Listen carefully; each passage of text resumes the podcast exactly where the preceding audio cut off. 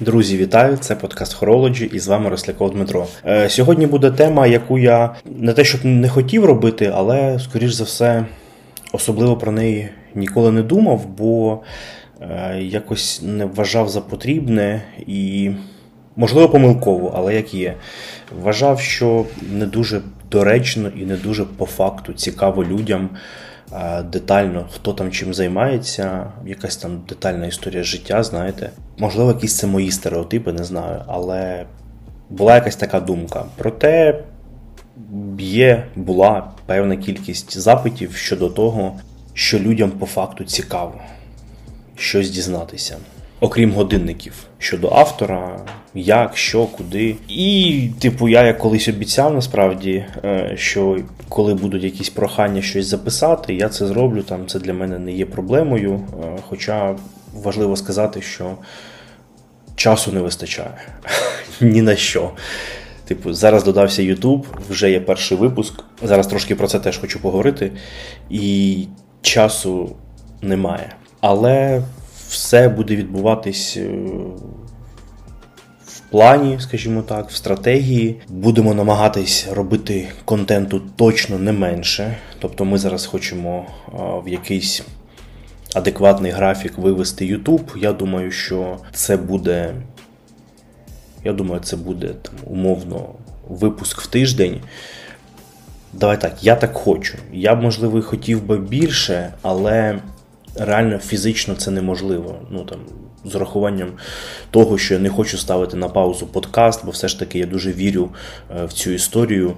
Е, в історію подкасту, тобто в історію того, що люди е, все ж таки в великій мірі, в великій кількості прийдуть до того моменту, що подкасти стануть чимось подібним, як на Заході, там в Британії, в Америці, там, де дійсно подкасти, це історія, яка там лунає в кожному автомобілі, там, поки ти їдеш, там в навушниках, замість там якоїсь е, умовно там музики на постійній основі, чи якогось там е, фільму там, чи серіалу на постійній якійсь основі. Так, а от є якийсь там баланс, і подкаст така дуже, дуже популярна тема, яка дійсно там грає звучить під час якихось там речей, щоб отримувати якусь нову інформацію. Там Вранці, поки там готуєте сніданок, щось там увімкнули, ага, новий подкаст, щось там прослухали. Я в цю історію реально дуже вірю. Я я хочу, щоб подкасти як такі, тобто історія, де є якийсь е, конект з автором, е, з його посилами через через аудіо, через голос, щоб вона розвивалась, щоб в принципі подкастів як таких ставало більше, е, щоб подкаст ставав чимось рутинним, життєво необхідним для українців щоб там було багато різноманітних тем, не тільки годинникових, і не тільки одна годинникова, насправді. Дуже вірю. Дуже вірю, тому не готовий ставити його на паузу чи закінчувати, бо почався Ютуб ні в якому разі. Окрім там цього тижня, де буде один випуск, цей, бо він буде доволі великий. Я буду намагатись більш-менш лаконічно. Але розумію, що він буде, мабуть, найдовший із всіх, що були. Тому е, плюс був Ютуб, там перший випуск, моменти. Е, тому на цьому там тижні два подкасти доволі доволі складнувато було робити. Але там з наступного тижня, умовно, ми повертаємось в графік два подкасти, і я сподіваюся, входимо в графік е, одне YouTube відео. Тобто понеділок, скоріш за все, буде днем Ютубу. Понеділок YouTube випуск, вівторок подкаст, п'ятниця подкаст. Тобто, от, от якось так. Сподіваюся, що воно якось стане на якісь рейки, і ми зможемо збільшити частоту. Е, причому частоту всього. Я б насправді хотів би і подкасту більше, аніж два випуски. Насправді. Мені точно є про що поговорити, що розповідати і чим ділитися. Тобто я з радістю випускав там три подкасти на тиждень. Хоча знову ж таки знаю багато прикладів, де випускають там один в місяць, і, і, і теж типу ок. Але я не готовий ті чи інші речі копіювати чи дивитись в чиюсь сторону, а як хто робить, а як там підігріває. Я вважаю, що поки є позитивний фідбек і це значить, що я там виражаю якісь думки, які відгукаються. говорю правильні речі, речі, які я дійсно так відчуваю, так бачу і так хочу доносити, то значить треба робити більше контенту. Ну тобто, питання ж е, немає в кількості з точки зору. А як робити там підігрів, а як щось, а як там робити один випуск в місяць, щоб там його аж чекали, там ого. Знаєте, ні, є, є, є мета дати якомога найбільше, і що важливо, регулярно годинникового україномовного контенту. І, і я сподіваюся, якісного і цінного для вас. І поки я отримую фідбек, що це так і є, то я не буду там зменшувати якусь регулярність чи кількість чи тому подібне. Тому я собі ставлю таку запевну ще мету і ціль в, в питанні контенту. Там прийти до моменту, там бажано в цьому році, коли буде там три подкасти і хоча б два відео в тиждень. Тобто три подкасти і два відео. Наскільки це буде фізично реально з точки зору там інших життєвих питань, сказати важко. Але там, ми, я точно будемо намагатись це робити.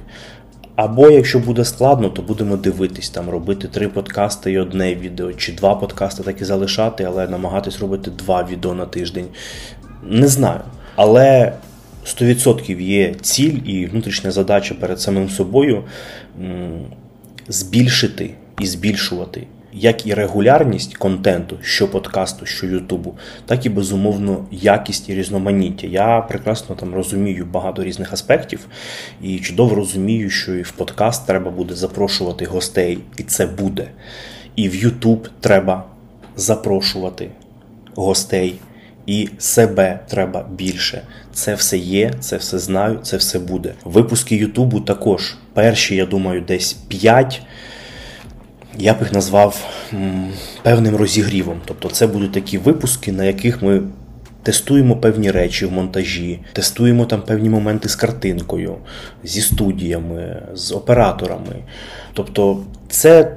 Давайте так скажемо, перші п'ять випусків це історія, в якій я дуже сильно сподіваюся на адекватність аудиторії і на її підтримку, незважаючи на якісь певні речі, які я на 100% Е, усвідомлюю, е, які там зроблені не до кінця ідеально, дещо, скажімо так, недотиснуто, недорозказано.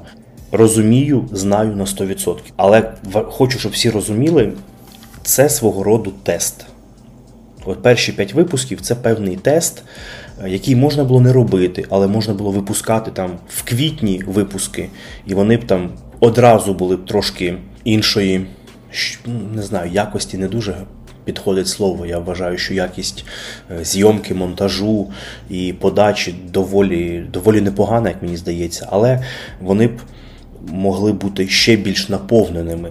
Але було прийнято рішення не чекати там квітня, а е, випускати, скажімо так, певний тест вже в YouTube, щоб якось привчати його до того, що є україномовний годинниковий контент, який бажано би якось е, просувати показувати людям. Ну, блін, скільки, скільки можна? Ти, якщо заходиш в топи Ютуба, то інколи стає погано. Ну, це правда, я не знаю.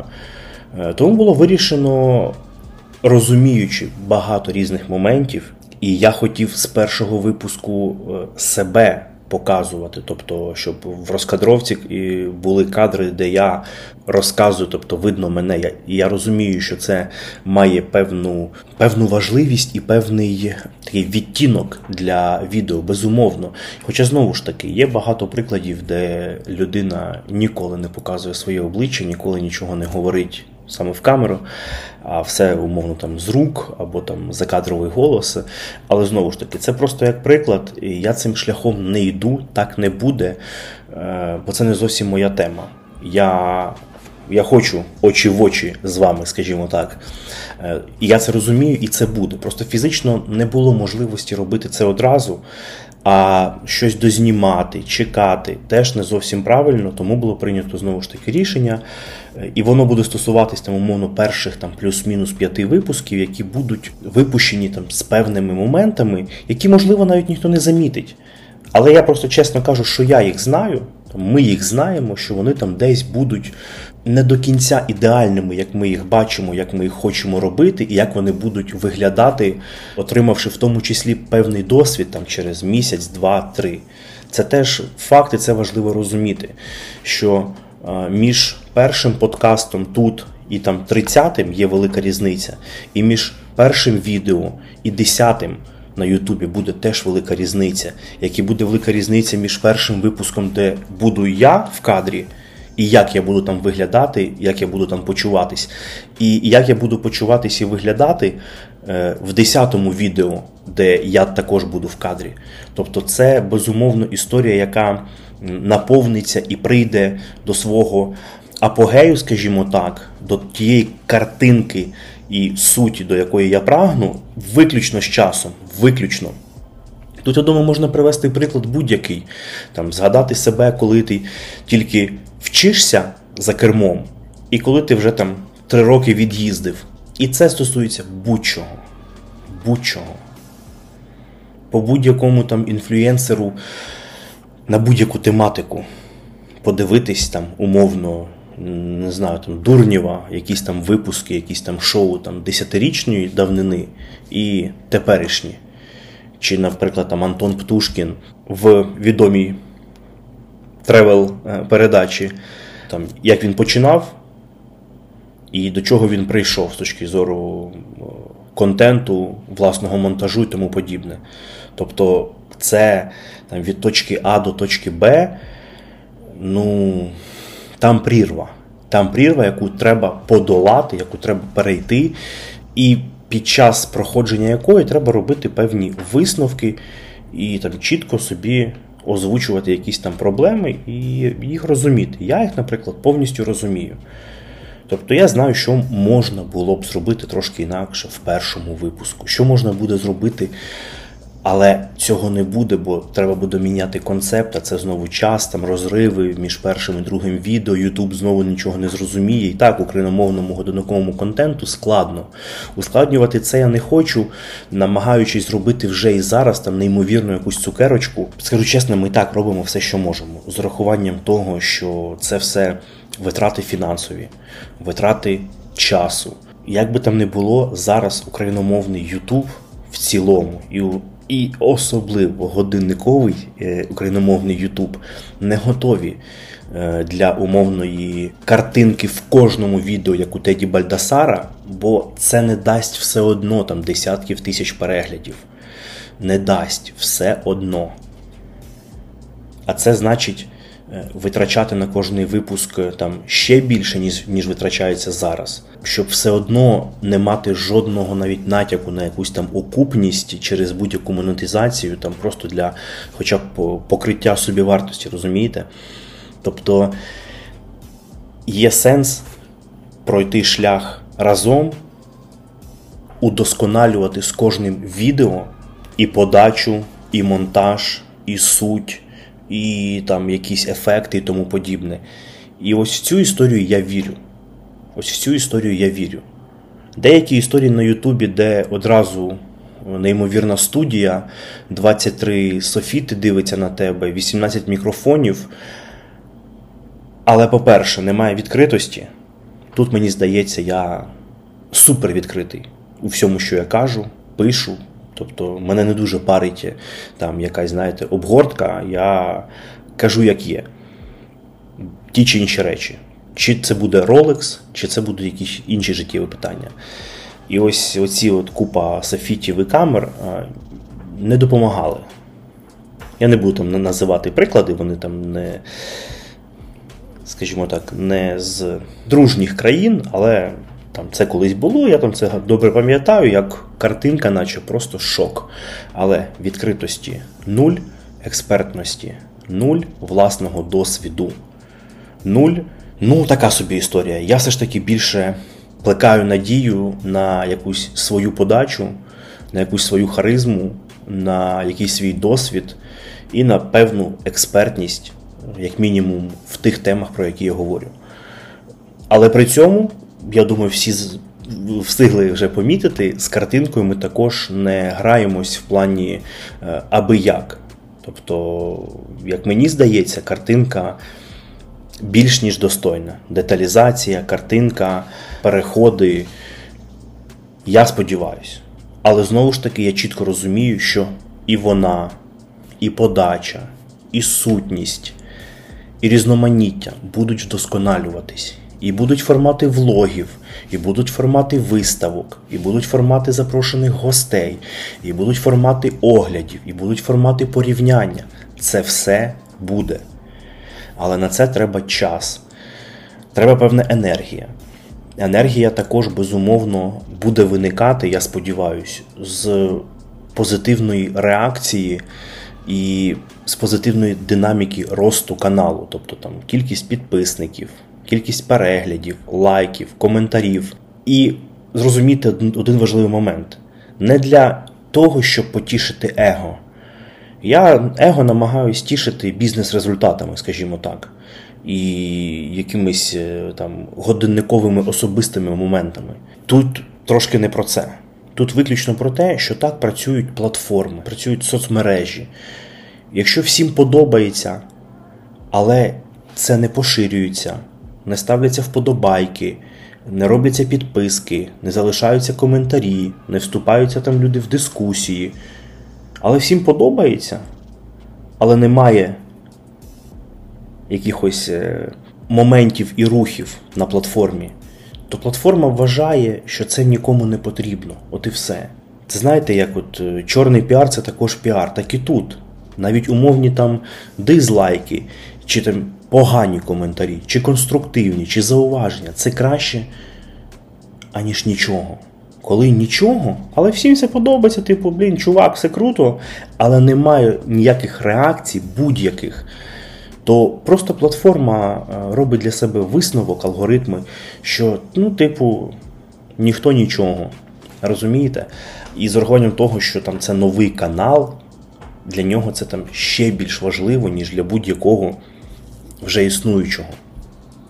Тому е, виключно для розвитку каналу, для розвитку контенту критично необхідна залученість аудиторії по всім напрямкам, поширювати, коментувати, ставити лайки, писати коментарі, переслати своїм там друзям, знайомим, е, навіть когось там просити із близьких, слухайте там, подивіться, залиште коментар, підтримайте. Чувак там робить складну, важливу, цікаву справу. Так воно і є, розумієте? І, і дивіться, в чому питання. Я міг би, чи кошти, які витрачаються там на зйомки і на інші моменти, плюс якісь там ще кошти, взяти і витратити на якусь умовну рекламу. Це ж не проблема. Ну, типу, я можу накупити реклами різноманітної на багатьох каналах. І там вставлять, і там вставлять, і там вставлять. Але, як показує практика там останнього року, останніх півроку, тема реально, по-перше, вона доволі таки нішева. Ми не в Канаді, ми не в Штатах, ми не в Швейцарії, ми не в Японії. Тема нішева. Люди в більшості своїй доволі мало знають брендів, історичних моментів. Суть глибини дуже мало, розумієте? І це є проблемою. Це є проблемою з точки зору того, що зробити просто рекламу неважливо на яку кількість аудиторії. Є велика вірогідність, що в тій великій кількості аудиторії чись людей, яким буде дійсно цікаво, і яких навіть е, силоміць трошки можна затягнути, виявиться 4,5 людини, розумієте? Тому сенсу купувати рекламу, щоб якось забустити, немає. Або навіть якщо є, то це може бути історія про рандомні підписки, а потім такі ж е, швидкі відписки, що також зламає алгоритми Ютубу, і це буде не супер добре. І таких дискусій там е, в мене, в нас там в певних колах доволі багато. Але я поки що точно проти рекламних інтеграцій і закупівель реклами в когось. Я краще витрачу кошти на на там, додаткову зйомку і випущу там на одне відео більше і випущу його швидше з якісною картинкою, ніж, мабуть, буду купувати рекламу. Бо аналізуючи те, як потрапляють люди в чат, як потрапляють люди там до подкасту, я розумію таку таку штуку, що це такі дуже, знаєте, крафтові історії. Там десь сказав батько, щось скинув, а подивись. Там десь якось хтось за когось заціпився комусь там перед. Тобто, знаєте, така така доволі крафтова, е, нішева, маленька сарафанна історія. І я собі ну, не дуже сильно добре уявляю, як від умовного не знаю, там, від від якоїсь інтеграції там, з умовним е, Льошою Дурневим там прийшло, наприклад, прийшло, то може і прийшло, там, не знаю, там 500 підписок на канал. Окей. Але я собі складно уявляю, що з них хоча б 10 буде дійсно зацікавлених людей, які будуть спостерігати, занурюватись і задавати якісь питання, щось коментувати, щось кидати, якісь там годинники, якісь там свої кейси, ремінці. Ну тобто я, я супер не впевнений в цьому, що це так буде. А краще, краще знаєте, не не дуже багато аудиторії, але живої, ніж багато, але вона мертва. Але при цьому важливо розуміти, що якраз за рахунок тих, кому дійсно цікаво, хто хоче допомагати цій історії розвиватись, бути її частиною, безумовно. А я на 100% вважаю, що всі підписники телеграм-каналу, всі, хто пишуть фідбек, допомагають в поширюванні, залишають коментарі, небайдужі, вони є безумовно частиною цього всього. Говорити сам з собою я можу і без мікрофону, і без Ютубу. Це не для мене. Для мене це якась місія, але вона для людей, вона для української спільноти. Розумієте, я я міг е, міг десь там в глибині умовно іти іншою мовою, на іншу аудиторію і мати, як то кажуть, вихлоп набагато більш динамічний.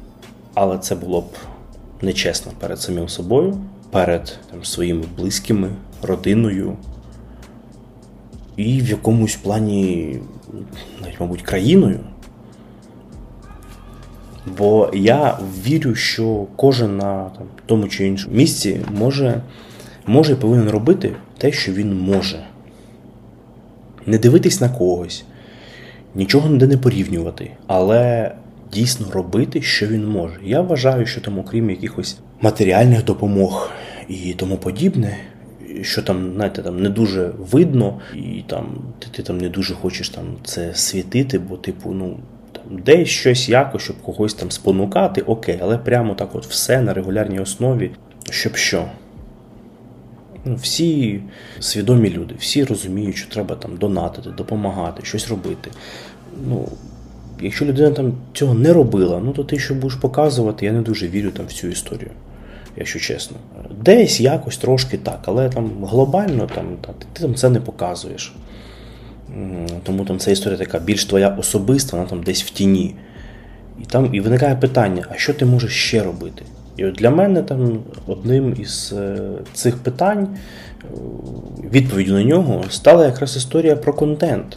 Стала історія про контент, стала історія про те, а що з годинниками? А яка культура? А наскільки людей багато і наскільки вони занурені в тему? Наскільки вони пішли далі за Casio, Longines і Seiko. Причому що до до цих всіх брендів немає питань. Це це, все це все клас. Це все клас, але це не все. Як і знати умовний Rolex і Ademar, це не все. Розумієте? Тому це безумовна, певна для мене місія. Я в неї вірю е, фанатично, е, розуміючи, що Ну, не знаю, в найближчі роки, безумовно, це історія про фінансово вона мінусова. Тобто це історія без дивідендів, без там, ну, не маєш, не маєш ніякого продажу. Навіть там продажу пов'язаного якось там з бізнесом. Немає там, от я там якісь речі розкажу в цьому подкасті, бо були там запити, розкажи там більш детально, умовно про себе. Тобто продажів не було і не буде. І я прекрасно розумію, що там ну, поки там умовно YouTube там не перевалить за якісь там 10 тисяч підписників і там за якісь там 20-25 тисяч переглядів на кожне відео. Я сподіваюся, такі цифри в україномовному Ютубі годинниковому е, реальні в якійсь там перспективі найближчих років, хоча б. То до цього моменту я розумію, що це там виключно про витрати. Це навіть не про нуль. Це про такий Е, сумарно через там півроку, рік доволі великий мінус з точки зору фінансів. Але для мене більш важливо є, щоб це було ще більшим плюсом з точки зору тої кількості і якості контенту, яку я встигну за цей час дати, отримавши певний фідбек, створивши певне ком'юніті, з яким ми будемо подорожувати разом їздити на виставки, проводити зустрічі, тематичні вечори і багато-багато іншого. Планів, окрім подкасту і Ютубу, є ну, справді дуже багато, дуже багато. Розірватись не вийде, але послідовно, крок за кроком, реалізувати їх, я впевнений, що вийде. І я там зі своєї сторони для цього прикладу максимум зусиль, щоб всі ті плани, які я бачу, в яких я бачу сенс і цінність е, реалізувати.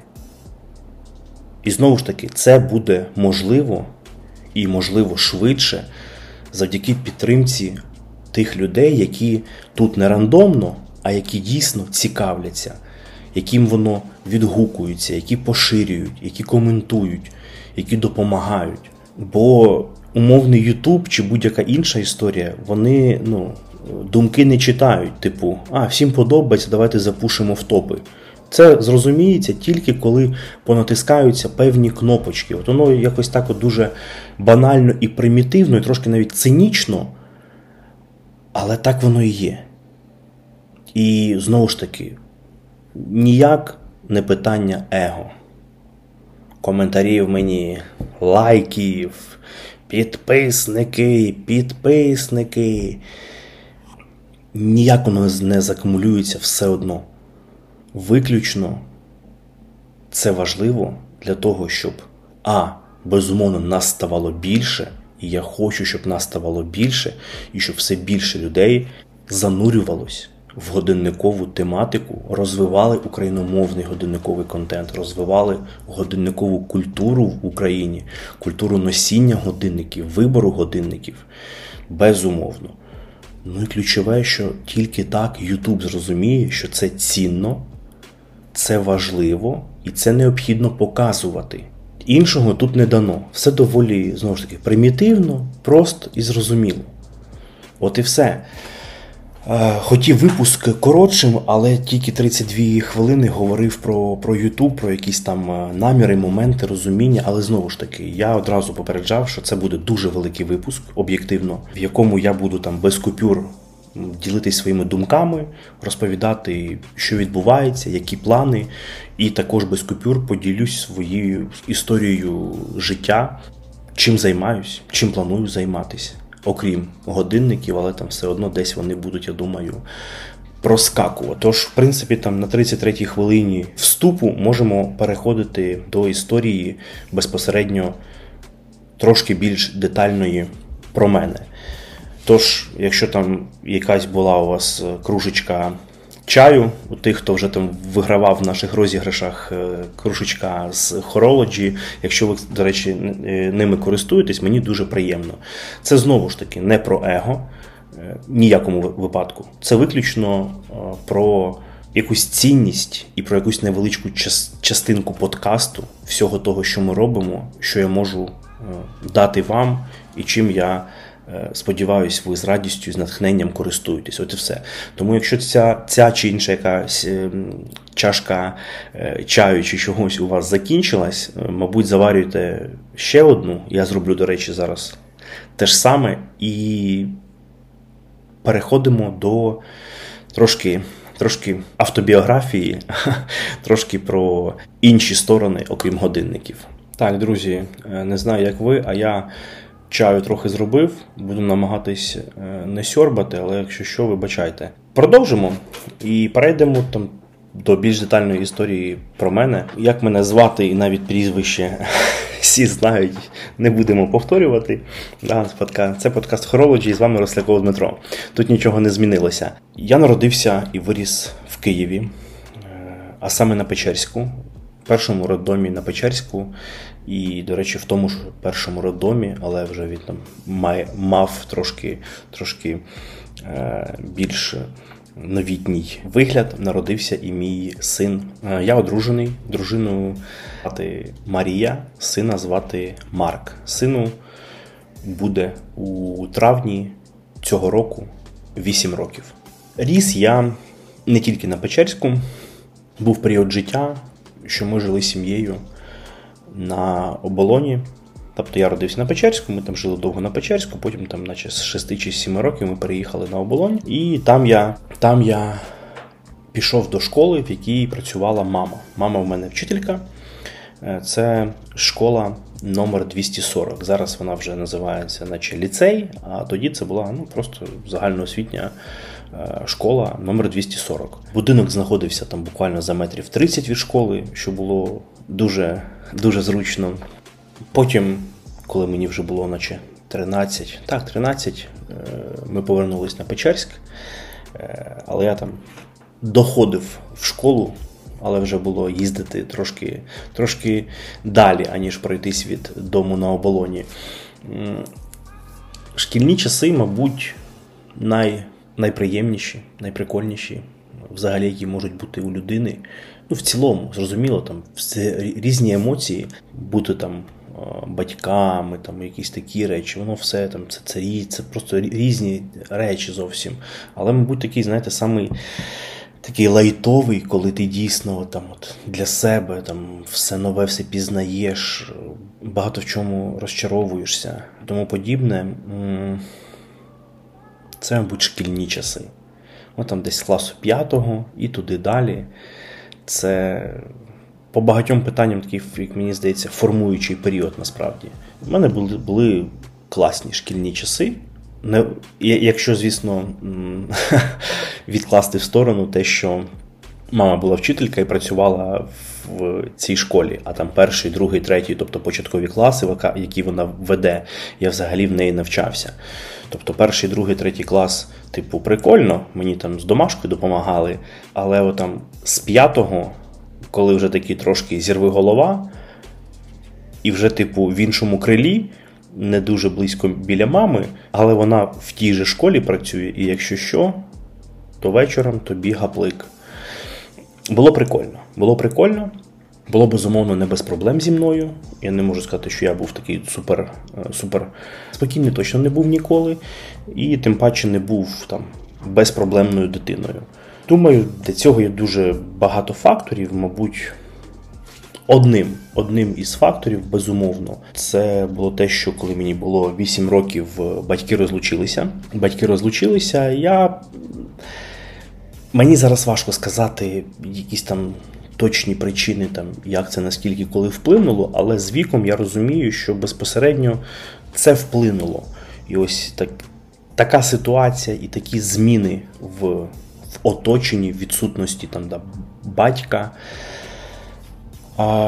вони безумовно безумовно мали вплив на поведінку, на якісь там самовираження, на якісь різні моменти, які виявлялися потім е, в, в тому, що доволі багато було з моєї сторони е, емоцій, там не дуже коректної поведінки на уроках, там в відносинах там з іншими там однокласниками, школярами в цілому, так, тобто такий трош, трош, трошки був хуліган, можна сказати. І знову ж таки, тільки з віком я розумію, в чому була причина. Воно там коли там ще було там 15-18, я там не дуже розумів. Але там, коли там вже там, за 25, я чітко собі, коли вже сам став батьком, чітко розумів, що е, такий корінь, корінь, безумовно, був в цьому, що в доволі там ранньому віці. Фактично залишився без без батька, бо там, знаєте, розлучення там це одна історія, а з якихось незрозумілих причин, там його якесь типу небажання навіть після розлучення, але приймати участь у вихованні сина і якось там проводити час. Це вже там трошки інша історія, тому вона там вилилась в те, що я там, мабуть, десь в період там. Там щось якось десь там пару разів він приїхав, а там потім по факту там десь з років, мабуть, 10-11 я його побачив аж наступний раз там в 20 чи 21 потім знову не бачу, а потім, коли вже в мене родився син. Ну тобто, і там, коли вже в 20 там воно трошки якось, типу, я там це переживу, я і 8 пережив, але розумію, що це мало певні наслідки, безумовно. Період школи на оболоні і в період цього всього навчання я пішов до футбольної академії оболоні. Я її, я її закінчив. Там Багато хто її закінчив, з ким ми разом грали. Один е, з цих людей, з ким ми тоді і познайомились, і з єдиним, з ким ми досі підтримуємо е, стосунки, міцні стосунки, хто є безумовно моїм другом. І я можу сказати найкращим другом це Саша. Е, це людина, яка безпосередньо і в цьому подкасті, і в Ютубі приймає участь і дуже сильно допомагає в цілому по цих фронтах. Там З того періоду, там, з 10 чи 11 років, як я опинився в з Дюшоро Болонь, ми з ним знайомі. І ось там вже там трошки більше 20 років ці історії. Я вірю, сподіваюся, що ще ще мінімум два рази по 20 ця історія буде жити, буде розвиватись і буде ще міцнішати. Теж про Здюшоро Болонь в мене доволі е, теплі спогади. Це був класний час. Збори, Закарпаття, Ужгород, ранок, е, босоніж по Росії, десь там хтось якусь папіроску вирішив покурити тренер, іди сюди, рідненький. З'їсити, мабуть, цю пачку, щоб більше не хотів. І таких історій було багато різноманітних. Я впевнений, що історія з футболом, історія з академією Болоні, з її завершенням, е, з випуском з неї, це також така важлива сторінка в моєму житті з точки зору певної дисципліни, бо підйоми, графік, збори, тренування, це було все дуже, дуже, дуже системно, бо тренери все ж таки були такої, що знаєте, школи е, Лабоновського, тієї школи, де ну, фізуха, де вся ця історія прямо на супер рівні. Тому тому періоду я дуже дуже вдячний. Дуже вдячний за Сашу, бо в принципі я там ні з ким і не підтримую відносини, там всіх десь, знаєте, за стільки років там життя порозкидувало, а когось ні. Тобто воно сталося як, як мало бути, і ті, хто мали якось ем, залишитись, вони залишилися. Вдячний, безумовно, за Сашу і за певний рівень дисципліни. Це такі речі, які багато в чому, багато в чому сформували. З Дюшора Болонь мала великий вплив. Але е, в реаліях в реаліях е, українського футболу, особливо того часу, ну, по-перше, кудись там супер потрапити майже було нереально. В першу команду оболоні, там в першу лігу, десь якісь шанси були у всіх, в принципі. Але вони об'єктивно, я супер багато історій знаю. Вони не вирішувались все ж таки твоєю грою і там певними моментами. Вони в першу чергу вирішувались знайомствами і фінансовою здатністю е, це питання вирішити. Це, Це факт. Тут е, я не прийму ні від кого жодного аргументу. Це не історія там Шахтар, Мудрик, е, Челсі. Е, правильний маркетинг, хайп і тому подібне. Це це, це не так. І і, і тоді там ще умовно тільки тільки початок якогось там нормального інтернету і тому подібне. Тобто, все, все в кабінетах. Е, можна було потрапити, в принципі, багато куди, але нам навіть в ті часи було зрозуміло, там, що, наприклад, там, в Динамо, там, в Дубль потрапляють, і дубль там формується з там, з дітей, внуків, зірок е, минулого. Тобто ті, хто колись там мали якийсь е, конект з Динамо, їх там сини, будь-які інші родичі, вони, вони формували там умовний дубль. І потім з того дубля там мало хто навіть потрапляв вже в першу команду, бо все ж таки там якось порішати е, можна, але все ж таки для першої команди вже дуже буде очевидно, що що, що занесли. І це так не працює, тому там з дубля хто в Чорноморець, там, хто в Ворсклу і тому подібне. Так, Кудись десь. Але факт є факт. З оболоні там умовної там, в першу команду там один-дві там людини потрапили. Інші, хто там міг потрапити після академії до якихось інших клубів. Це була такса. Я там зараз не хочу називати. Там На на нинішній час там це невеликі гроші. Тоді це були гроші, там, умовно, які ти там заплативши, розумів, що там умовно з цих же грошей тобі там просто там три, три роки контракту якраз повиплачують ЗП, а потім, мабуть, давай гуляй. Тобто десь якось так я бачив, і такі приклади я також е, знаю. Ось, і в принципі, в принципі, було чітке розуміння, що на той момент в Україні футбол. Це не історія, на якій ти, скоріш за все, прогодуєш там себе, свою родину і тому подібне об'єктивно. Якщо там не брати основний склад Шахтаря чи Динамо, все інше там ну, не були космічні зарплати і близько, які які не є зараз, окрім там умовного Динамо, там Шахтаря там і Полісся, де там Буткевичі, власники, може там собі дозволити певні речі. Ну, ну, ну, ну зарплати ж, типу, 20-25 тисяч гривень там у перших команд, там, типу, Минай, Оболонь, ну, це факт. Тоді там вони були ще менші, бо в принципі там трошки був інший рівень життя. Там долар був не по 38 е, да, і так далі, тому подібне, але воно було там десь плюс-мінус в такому ж розрізі. Тому було там розуміння, що не супер там це перспективно виглядає. І знову ж таки, вік е, футболіста він там доволі обмежений, і якщо там ти за цей період не не, ну, не встигнеш там стати умовним Кріштіану там, чи е, там, Даріо Серна там, чи Андрієм Ярмоленко, то, скоріш за все, прийдеться там потім в 35 плюс щось вивчати, чимось займатися і змінювати повністю професію, бо, ну, типу, це не буде та кар'єра, за яку ти собі там. Зможеш організувати, там, забезпечити пенсію. І, в принципі, на на цю тему, на тему там хабарів, на тему того, що потрапити кудись можна було, там, вирішивши питання, не було ніякого розчарування взагалі.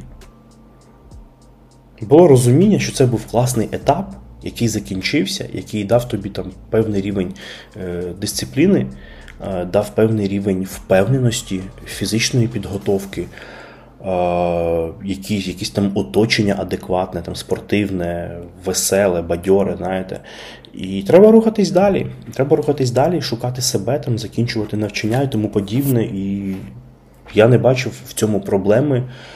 Е, хоча знаю там багатьох своїх е, товаришів, які ну так болісно болісно прийняли те, що кудись там далі піти можна бути за якісь гроші, яких типу не було, і взяти нема було. Ну, Тобто це така була історія історія середини там 2000, 2007-2008 роки. Десь це так, це 93 так, десь десь, десь 8-10 роки це було. І ось це була історія того періоду, така вона доволі, е, доволі непроста. Бо багато хлопці все ж таки, знаєте, мріяли. Мріяли там перша команда, а десь колись, можливо, Динамо. Ну, тобто, це було, ми цим дійсно жили. Не було ще так, знаєте, розвинено інтернет. Ми по телевізору там цю лігу чемпіонів, там вболівання. Тобто, ну, типу, магазин е, Сова е, на Петрівці, е, де купували там різноманітні там гетри, щитки, знаєте, там Умбро, Пума. Ну, блін, це були круті часи. Це були круті часи, коли ти дійсно там мало про що, окрім футболу, думав. Але рік за роком ти ріс. ти розумів, куди воно все йде, е, ти дорослішав і розумів. Особисто я розумів, що там, ну, пенсію ти собі цим не забезпечиш, і відрізок часу в тебе буде доволі короткий, за який якось в доволі такій кумівській е, футбольній історії. Е, кудись треба якось вибитись, причому там до рівня ну, якогось ну, супер, бо навіть там рівень умовно першої команди, там Ворскла, там Оболонь, Чорноморець, це не рівень космічних зарплат, це це рівень там зарплат, умовно там 800 доларів, 1000 доларів, там якісь там капітани, там топи, можливо, там 2-2,5, але, ну, типу. Додати сюди, наскільки ти там вбиваєш там своє здоров'я насправді, як і будь-якому іншому виді спорту, то виглядає воно не дуже, скажімо так. І ти в цей момент просто робиш вибір рухатись далі. Ти від цього не любиш менше футбол. Е, ти не перестаєш менше нервувати через якісь футбольні події. Просто ти розумієш, що там для тебе ця історія закінчилась. І це нормально, і ти йдеш далі. І так було і в мене. І, і я безмежно щасливий, що ця історія в мене була, що цей здюшор оболонь е, в мене стався. Це були дійсно круті часи. Як мінімум, знову ж таки, через супервеликий рівень е, дисципліни. І через те, що з тих часів до сих пір е, зі мною і ми залишились разом з Сашою, це, це важливо це важливо. І ось після закінчення з Дюшор оболонь е, я довчився. А після школи я потрапив в КТЕК, це Київський транспортно-економічний коледж на Васильківській. Тоді трошки за метро е, Деміївська, метро метро Васильківська, так, метро Васильківська, і ось туди перед метро Теремки, тобто ж між Васильківська і Теремками, е, знаходиться КТЕК, це знову ж таки Київський транспортно-економічний коледж. Тоді ще він, він був типу технікум. Але вже в процесі, як я вчився, він вже став КТЕК е, коледж. Там при вході е, стоїть з правої сторони я думаю, навіть навіть до сих пір стоїть. Я не думаю, що він кудись дівся, бо це буде трагедія. Стоїть е, жовтий запорожець на такому стенді, маленький, гарний такий історичний е, експонат, е, жовтий запорожець. Я вчився там. У цієї історії теж є свій прикол. По-перше, там вчився мій дядько, він мене на 6 років старше, тобто мені 30 в серпні, 31 серпня буде 31, а йому 36. Тобто він старше мене на 6 років. У них там з мамою велика різниця моєю. Ось. І перший момент в тому, що там через КТЕК пройшов у свій час він, а другий момент, що в КТЕКу е, працювала моя бабуся, ну, тобто його мама, мама моєї мами. Тобто мама у мене педагог працює в школі, і бабуся у мене педагог е, працює, працювала і працює в коледжі е, транспортно-економічному. Тобто такі два моменти. Перше, десь там трошки слідами дяді пішов в цьому питанні, що також не супер правильно, і чому я е, там через там якусь кількість років був не дуже задоволений цим рішенням, яке там насправді там у, віці там умовно 15 років, коли там після 9 класу я пішов в коледж. А, там Не супер там, знаєте, саме я його приймав. Але як є, як було, я думаю, це історія там багатьох людей, там батьки, десь там якийсь коледж, ми там щось, там якісь там моменти, да, і ти такий типу йдеш. Хоча десь я там бажав трошки іншого, але те трошки інше могло бути ще гірше, бо там взагалі ніяких перспектив. Тут, хоча б я там якусь там чоловічою історією займався, там автомобілі, економіка. Е, на автомобілі прям такий дуже дуже великий акцент був. Бо, бо, це бо це в першу чергу транспортний, транспортний коледж. І ось тут було ще жорсткіше, е, ніж в школі, бо я вже став так, ще старший, і це такий прям вік, знаєте, вік пиво, рево, тусовки, двіж. Е, І при цьому бабушка в мене не мама. Там просто ну, розмотує в секунду. І це був цікавий період. Причому, що з урахуванням її характеру е, допомоги мені ну, не дуже багато було, м'яко кажучи. Тобто якісь там е, льготи, які навіть в мене були у школі, я в коледжі не отримував. А ось люлей отримував гарно. Так. Дуже гарно. Але великим плюсом історії піти після 9 класу в КТЕК було те, що я його е, закінчив десь, скоріш за все, там з допомогою бабусі, безумовно, але в принципі мені е, предмети давались легко, і я там якісь речі здавав, захищав доволі спокійно, бо воно мені просто лягало. Ну, Тобто, у мене просто, в принципі, там не було глобально ніяких проблем, е, тому. Е, я його закінчив знову ж таки, десь я думаю, вона допомогла е, в фіналі цієї історії, але в мене реально не було проблем. З, з дисципліною були отакий вік, знаєте. А з навчанням, тобто там щось здати, там, ну тобто дипломи, там, курсові, не було. І я закінчив його з червоним дипломом, і з зарахуванням того, що я після 9-го пішов в коледж, коледж закінчив Ну, в принципі, після коледжу ти одразу в університет йдеш на третій курс. І з рахуванням того, що в мене був червоний е, диплом, я е, одразу без е, там, екзаменів, без нічого вступив до НТУ, Національний транспортний університет, на третій курс. І там по факту провчився два роки і і все. І тютю університет. Але знову ж таки, НТУ це був треш. Ну, по-перше, він знаходився. Основний корпус. Є корпус на видобічах. Е, Старий такий, як, як, як наче якась просто ну, це тюрма. Це Там там було декілька предметів буквально в місяць, і це було, була катастрофа. А основний корпус НТУ знаходиться е, ну, просто в топовому місті. Просто в топовому місті. І в місті, ну, блін, якщо чесно кажучи, не зовсім для навчання, як мені здається, на арсенальній. Тобто, у тебе ти виходиш, в тебе е, готель Салют по ліву руку, по праву руку, е, парк перемоги і ти, Лавра, Дніпро, е, лівий берег бачиш. І такий, типу, блін, ну яке тут навчання? Тут парк, тут двіж, тут, ну коротше, тут, блін. Е, і плюс на арсенальній, е, трошки як в сторону готеля Салют йти від легендарної пушки, що стоїть там біля виходу з метро, був, наче досі є, наче досі є. Але в ті часи це була це була легенда. Був Портер Паб. І ти просто розумієш, в тебе там дві пари, вікно, чи там навіть два вікна, і потім далі пари. Все, якщо є вікно, пар більше не існує.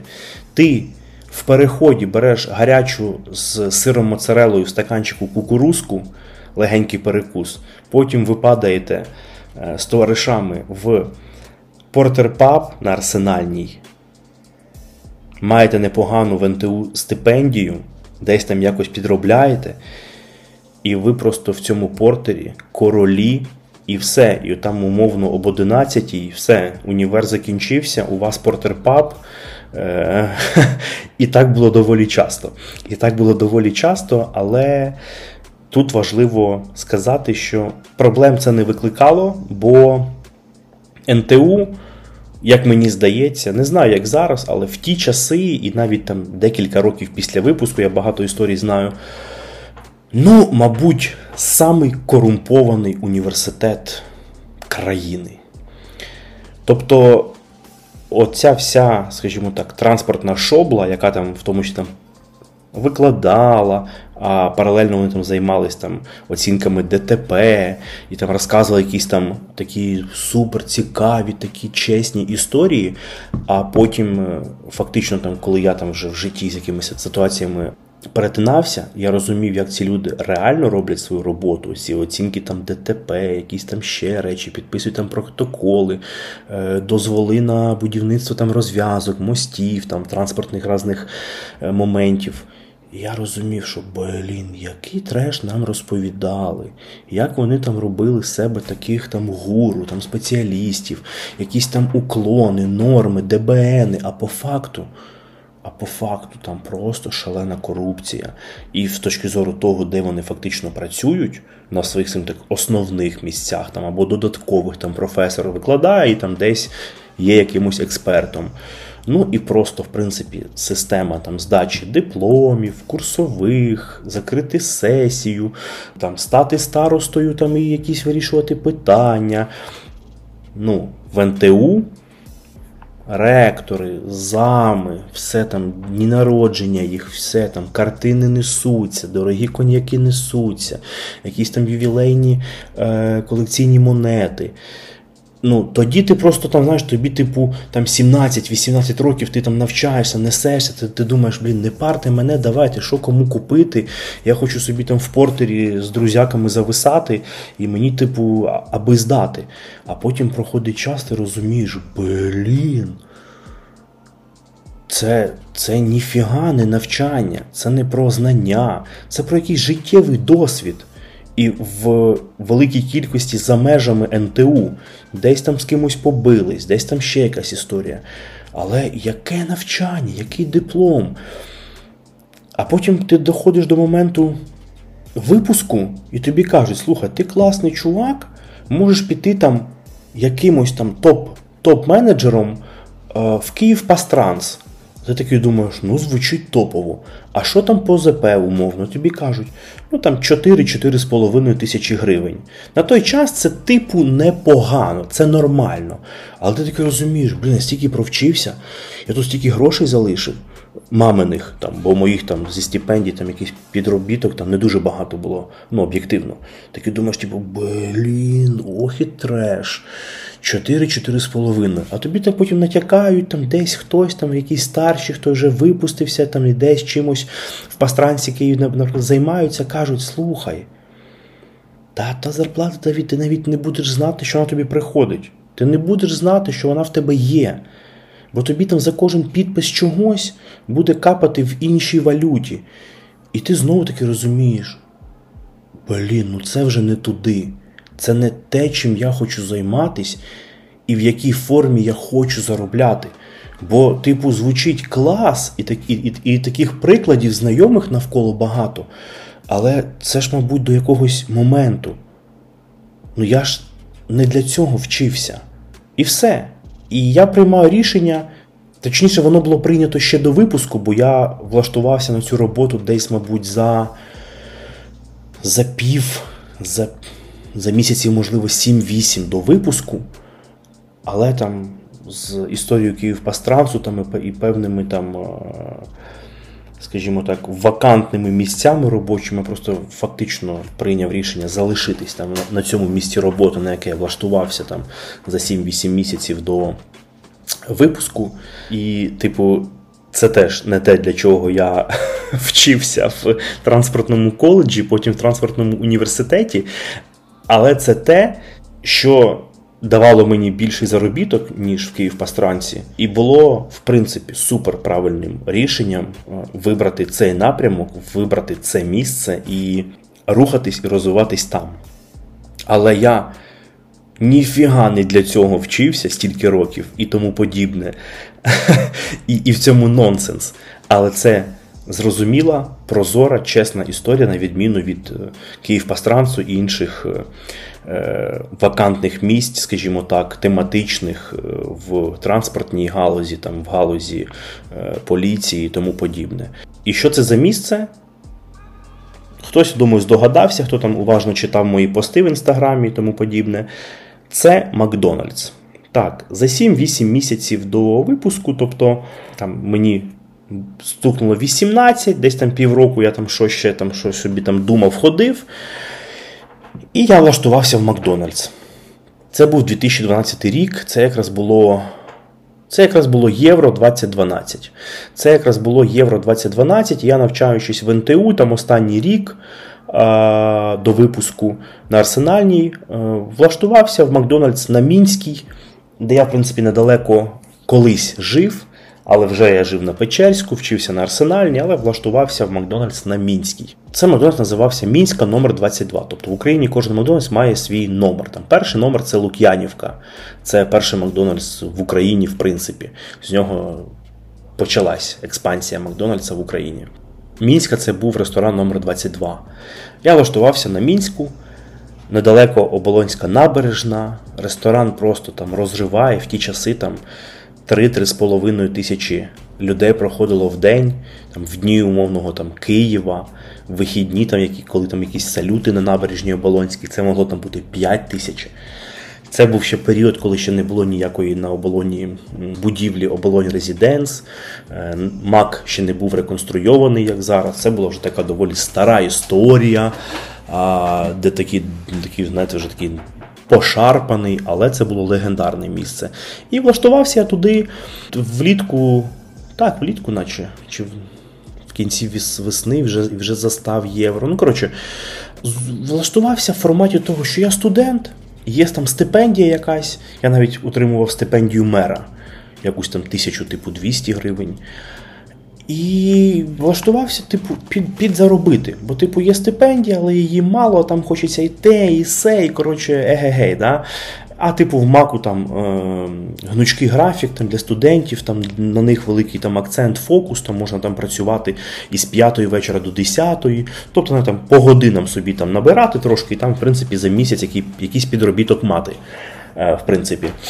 Ось. І я, в принципі, знаю всіх, хто так приходив. Тобто, всі, хто йшли в МАК, це завжди була історія про підзаробити. Хтось там на літо.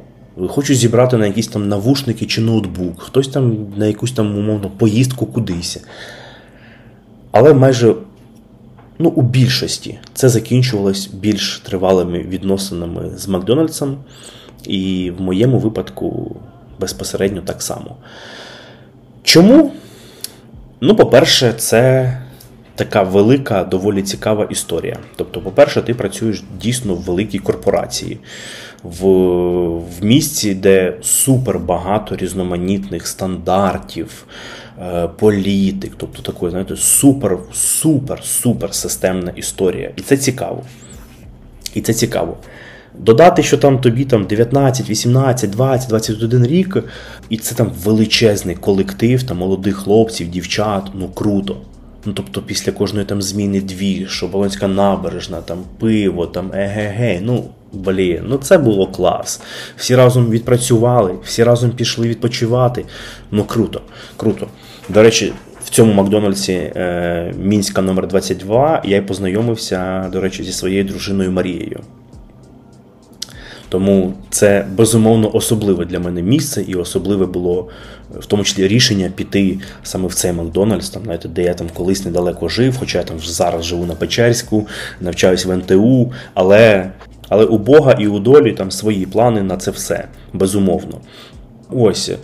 І, в принципі, історія піти підзаробити перетворилась на, на моє повне захоплення тим, що відбувається, як зроблені всі процеси, як працює весь механізм, як як налагоджена е, вся ця історія, яка дозволяє обслуговувати таку кількість людей, надавати таку якість і безпеку продуктів, е, хасп, безумовна стандартизація, ефективність, купа різних KPI, з найменшої там ланки, як ти приходиш там ЧБРом, ЧБР, член бригади ресторану, до там найвищого рівня, ну супер. Просто я отримав неймовірну таку, знаєте, мотивацію чогось досягнути тут, в цій системі. І в мене дійсно історія про якийсь заробіток перетворилась на те, що я вирішив будувати кар'єру з точки зору того, що це дійсно було мені цікаво. І по-друге, я одразу об'єктивно якось виділився. Тобто я прийшов в заклад, де було там дуже багато знаєте, кажу, там, стареньких, там якісь свої там круги і все інше. Але я там влився до них, пройшовши там певні знаєте, е, хрещення. Тобто на тобі там в самий треш, покажи, як ти там пройшов навчання, вивчив теорію, і що ти і що ти тут зробиш там на цьому грилі, е, чи на тостері, там, чи на фритюрниці там, з картоплею фрі, там, коли в тебе купа ванночок, там їдуть автобуси, там тисячі людей в залі. Ну, типу, це це, було, це було просто неймовірно. Це було неймовірно. І я це все, типу, так, знаєте, десь навіть трошки на, на лайті пройшов якісь речі, які, які там комусь давались там складно, а там десь дійти до якогось моменту там взагалі стосовно там обладнання, там е, морозиво, там шейки, комбомашина, там її розібрати, почистити, там нічні зміни. Ну тобто я чик-чик-чик, яко, якось воно мені, як і от е, в транспортному коледжі, от просто все лягало, в мене не виникало е, жодної проблеми і жодних складнощів. Я там раз почув. Я це запам'ятав. Якісь там цифри, KPI, якісь моменти, там політики, цінності, е, стандарти. Раз почув все. Золоті там стандарти, КЛН, там контрольні листи. Все. Я такий, типу. І, І воно летіло. І на фоні того, що воно летіло, зрозуміло, що мені там директор ресторану запропонував там: ага, слухай, я бачу, там тебе треба робити, як ти хочеш, як бажаєш там інструктором з навчання. І пішла, пішла потихеньку кар'єра, але як казати потихеньку. Тут треба виділити важливий момент. Скоріш за все, скоріш за все, там на період там перших двох років моєї роботи в Макдональдсі, як я вже став менеджером, е, начальником дільниці, а потім полетів там ще більш стрімко ще далі. Можна сказати, що, мабуть, в цілому вся моя кар'єра в Макдональдсі це, мабуть, найбільш е, найбільш стрімка кар'єра в компанії McDonald's Ukraine LTD е, за її історію. Тобто, як мінімум, коли я працював, подібних прикладів ніхто не знав. Тобто, в той момент, коли там хтось кудись кар'єрно йшов там 7 років, я на цей щабель потрапив там через рік. А на деякі щабелі я потрапив там умовно за 5 років, а було дуже багато людей, які там е, вже 15 працювали і туди не дійшли. І це теж було темою для багатьох дискусій, для багатьох там розмов, знаєте, за спиною, бо це велика компанія, супер багато людей, е, там, скажімо так, зміїне кодло ще те. І це нормально. Але десь колись там, да, навіть комусь я зміг донести, чому я тут, а ти не тут. І це було лише питання мотивації, питання того, що поки вони там щось обговорювали, я робив конкретні ефективні кроки. Робив кроки, які приносили результат бізнесу, які позитивно впливали на показники, а їх там просто неймовірна кількість. Неймовірна кількість які позитивно впливали на показники, розумієте? От і все. І і то був період, е, і то був період, який, мабуть, фінально мене сформував як суперсистемну людину. Суперсистемну людину. Людину там з супер так відкарбованим, знаєте, почуттям відповідальності, почуттям такої націленості на результат, фокусом на розвиток, масштабування і навчання команди. І багато інших речей, які мені допомагають е, в бізнесі, вже скажімо так, в дорослому, як я його називаю, там після Макдональдса е, житті. Бо все ж таки є такий знаєте, момент, що це найкраща школа життя. Найкраща. Я всім, хто там в якомусь там віці 18 років думає, що робити, куди йти. Головну пораду, яку можу дати, це ідіть в Макдональдс. Захочете робити кар'єру супер. Не захочете, попрацюйте півроку, неважливо. Ви отримаєте супер ефективну школу життя з точки зору дисципліни, стандартизації, командної роботи, е, ефективності, е, розуміння е, складних, складних але супер універсальних для будь-яких аспектів життя е, процесів в величезній хорика е, компанії, фактично. Тобто жоден ресторан, умовно там, просто так, просто ресторан якийсь, неважливо. Ну і близько не стоїть біля того, що відбувається в Макдональдсі з точки зору всіх процесів, прийняття товару, е, його, скажімо так, розкладання чи в холодильній камері, чи в морозильній, чи в сухому складі, по FIFO, First In, First Out, стікера, контроль температур, журнали контролю там всього, що тільки можна, хаспи, миття рук, заміри температур готового продукту, сирого, салати. Це must have для кожної зрілої людини, яка щось собі планує, але не знає, куди піти, що помацати там умовно 18-20 років. Встигнете на курси IT, встигнете на курси SMM, встигнете на курси фотографа. Всюди встигнете. Підіть в Макдональдс. Це буде найкраще рішення в цьому віці, незалежно від того, що ви вирішите робити далі. Ось якийсь там етап, хоча б там 3-4 місяці, а краще півроку. Слухайте, це буде. Це буде настільки корисно і ефективно для будь-яких ваших наступних дій і кроків у житті. Ну, що просто хто там це почує і так зробить, і знаходиться в такому віці. Я тут взагалі без без там яких, без будь-яких сумнівів, просто через півроку чекаю ваші смс е, зі словами подяки. Бо це просто буде неймовірно для вас важливо і неймовірно ефективно. І так було у мене. Історія про підзаробіток, бо, в принципі, знову ж таки, на той час в Макдональдсі платили дуже непогано. Я там відпрацювавши там е, умовно там 5 днів в тиждень, там по 6 годин е, в місяць там міг отримати там умовно там 2-2,5 тисячі гривень, і ще плюс там стипендія, і там десь близько 4 тисяч гривень я міг отримувати там 2012 рік. в мене там мама в школі, там вже зі стажем ого-го, там отримувала типу 3500. Е, ну, типу, і там і курс долара умовно там був в 2012-му, якщо не помиляюся. Якщо я не помиляюсь, то був от якраз там щось типу 6 чи 7, щось щось таке. Тобто там, умовно, ти там отримував там 600-700 доларів. там Замдиректора там отримував більше тисячі доларів там на той момент для Києва. Ну, пісня. Пісня. Ось. І я вирішив робити кар'єру. І це була стрімка історія. Протягом цієї історії там у мене були переведення з ресторанів, це там нормальна практика, там люди коли там когось. Підвищують, там, щоб знаєте, там воно не застоювало, щоб там не будували якісь там свої схеми умовно. Е, переводять там тебе в межах там Києва, умовно. Я працював е, після мінської в ресторані номер 17 це Ленінградська площа, теж легендарне місце з одним там із, мабуть, найкращих на той момент макдрайвів в Україні. Потім після Ленінградської площі я відкривав відкривав вже поштову площу. Це після великої реконструкції е, ресторан Макдональдс е, номер 5 на поштовій площі біля морвокзалу. Е, ресторан, який входить в десятку найгарніших Макдональдсів в світі. І після поштової був ресторан номер 87 новий, який я також відкривав.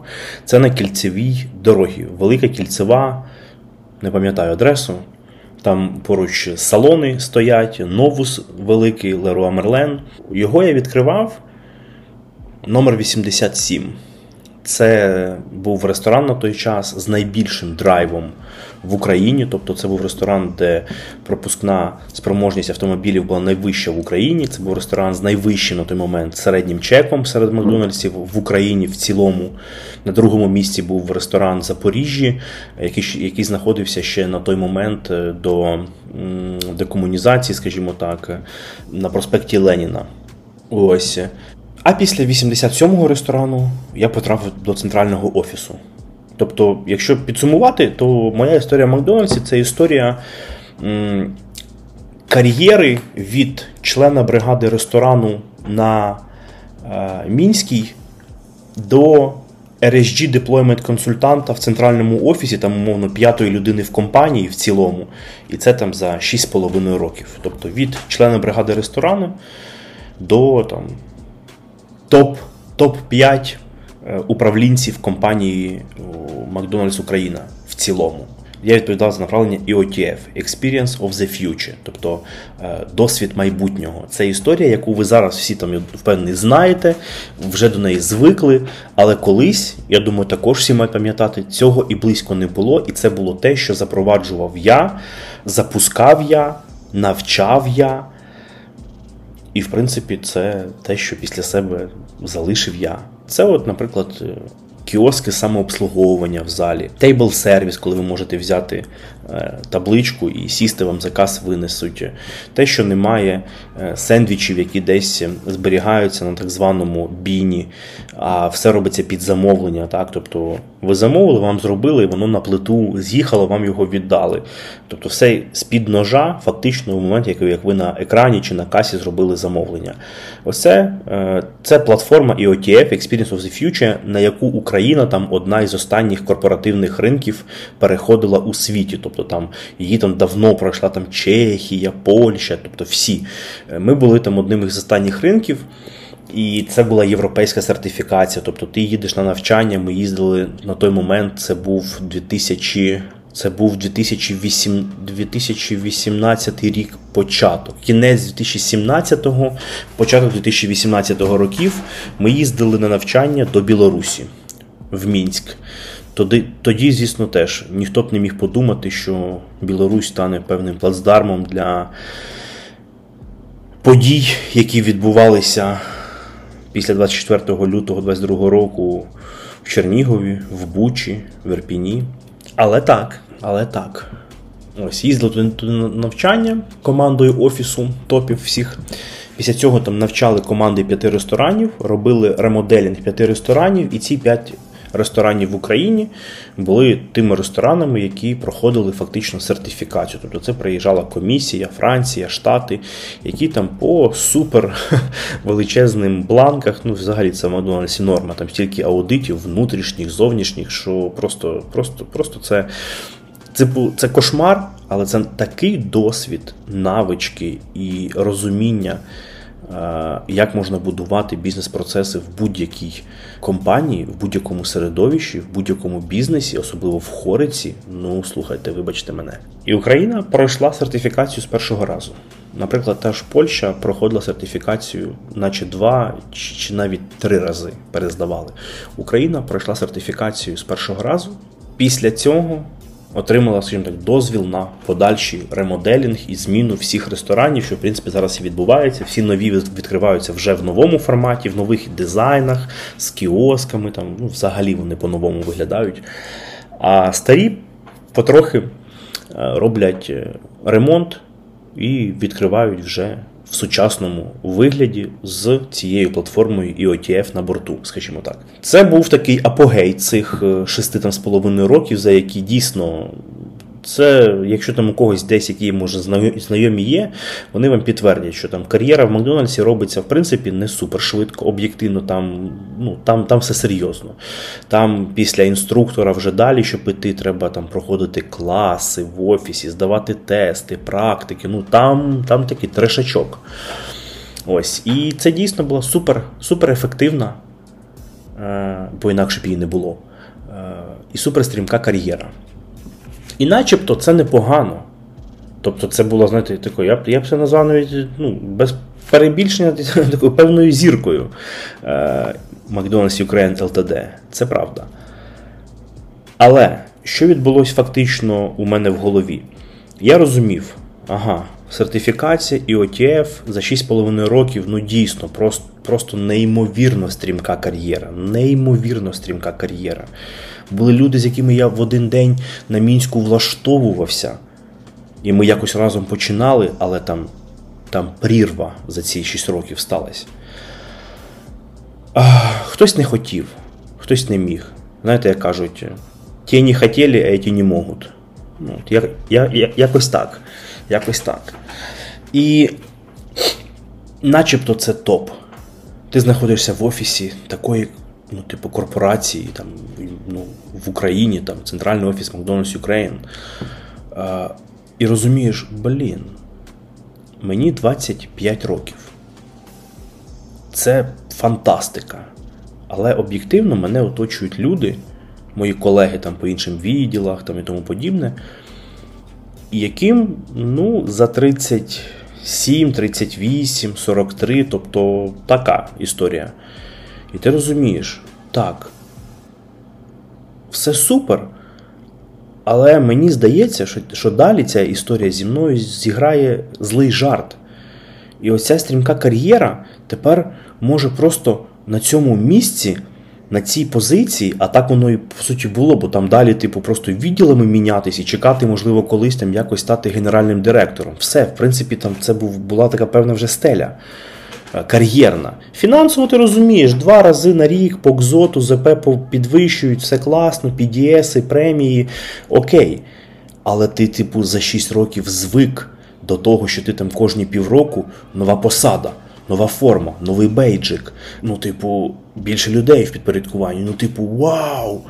А тут ти розумієш, що ти можеш такий тут сидіти, все класно а потім прокинутись і тобі, як твоїм цим колегам, які там з дитинства, умовно, в цій компанії вже працюють, яким, типу, по 40, і такі прокинутись в 40, зрозумівши, що ти там останні 10-15 років просидів плюс-мінус вже там на одній позиції, до якої ти дуже швидко дійшов. І, типу, в 40 ти потім не дуже комусь там потрібний, бо ти там колись супер швидко кар'єрно ріс, а потім такий хоп і на одній позиції там умовно завис, бо там, бо в принципі так, це десь якась стеля, але тоді ж треба було теж про це думати і, значить, якось кудись рухатись. А ти такий дійшов. І сидиш там, умовно, до пенсії. Ну, по-перше, було розуміння, я там знав багато прикладів, до пенсії там ніхто нікому не дасть досидіти, бо оновлення, скажімо так, складу воно відбувалося завжди. І все ж таки, тих, хто там вже за темпом не встигав, трошки там знаходили причини, як почистити, це нормальна історія.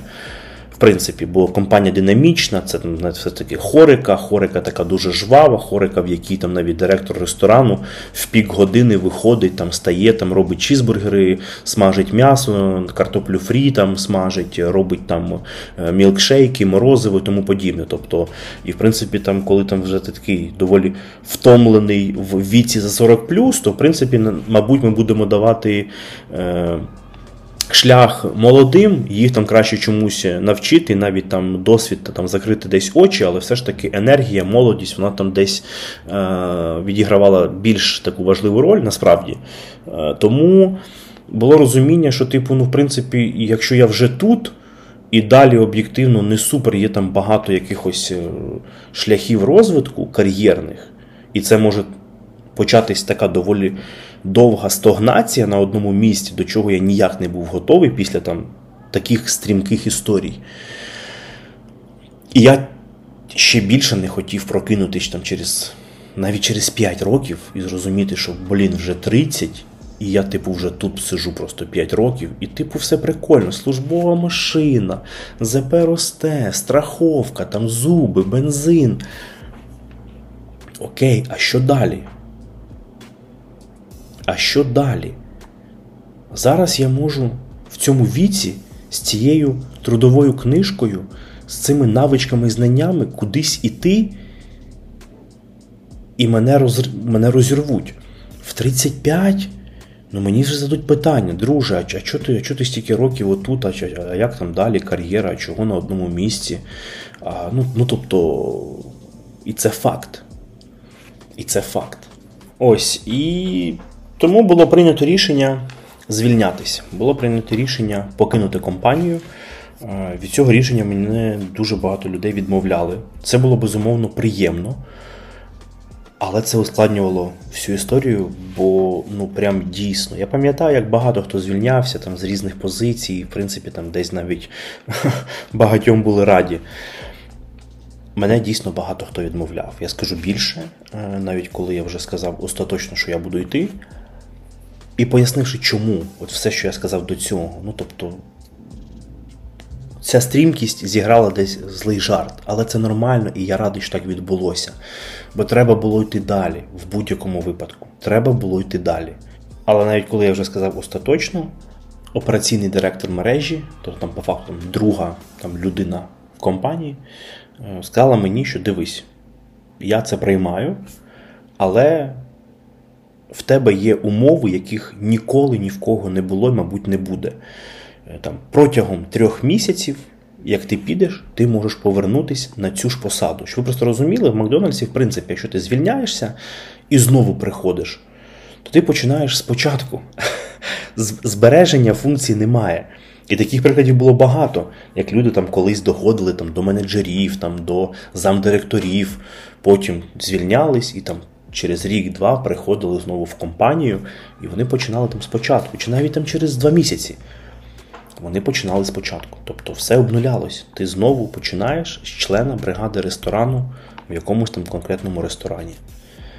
Е, мені було сказано конкретно, що протягом трьох місяців ти можеш повернутися.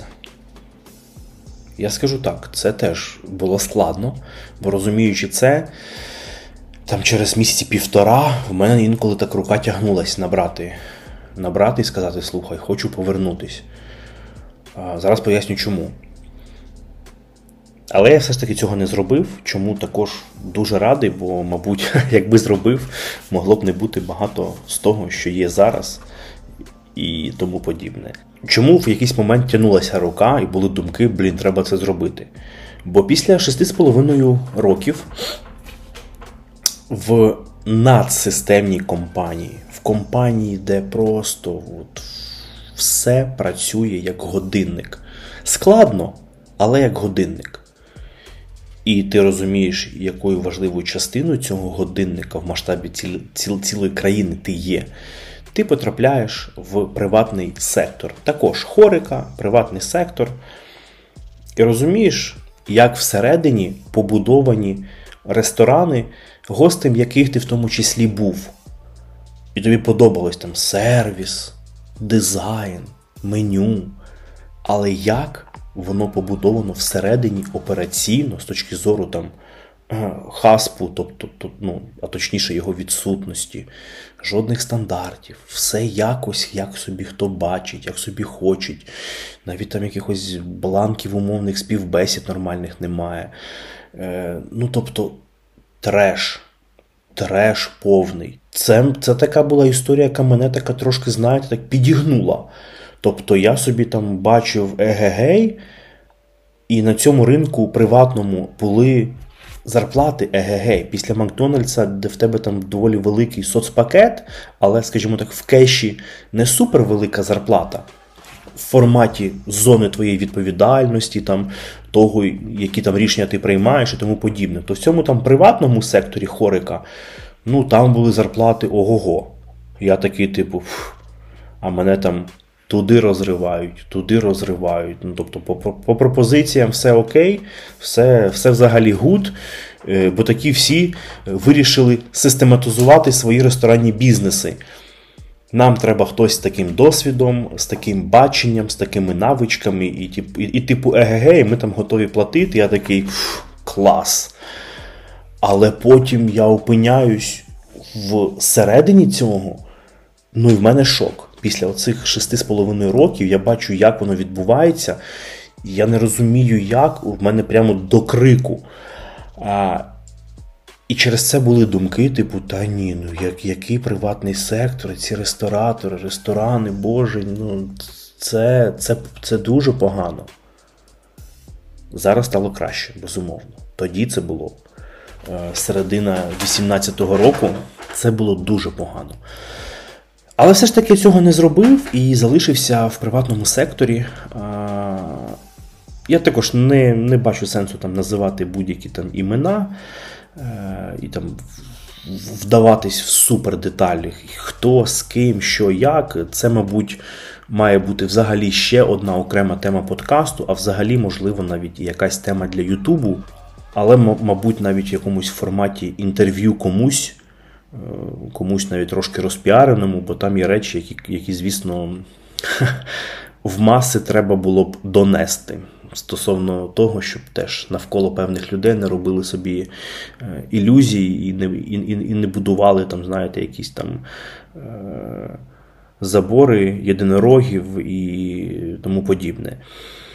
Ось Тому там зараз, зараз просто, якщо я там в це полізу, супер детально, то подкаст це буде, ну, я думаю, мінімум годин 5, тому там якісь такі більш детальні речі цього періоду ми залишимо для іншого подкасту, і, мабуть, ще там ще щось залишимо для якогось е, Ютубу, трошки, мабуть, навіть провокаційного, бо там є про що. Зараз просто можу сказати, що там цей період це період, е, в ході якого е, я вам можу сказати, що от От в Києві і не тільки в Києві. В Києві, Львів, Одеса, Харків, Західна Україна, Черкаси, Чернігів. Ну, тобто, майже, мабуть, у всіх куточках України так чи інакше є і буде доволі багато закладів, до яких я в тому чи іншому сенсі, в тому чи іншому там масштабі але приклав там свою руку, свої знання, там, концепти і тому подібне. Там, Це це без перебільшень. Тобто це буде там за 100 плюс е, об'єктів, скажімо так, харчування по Україні, до яких я мав безпосереднє відношення. Безумовно, цей період дав.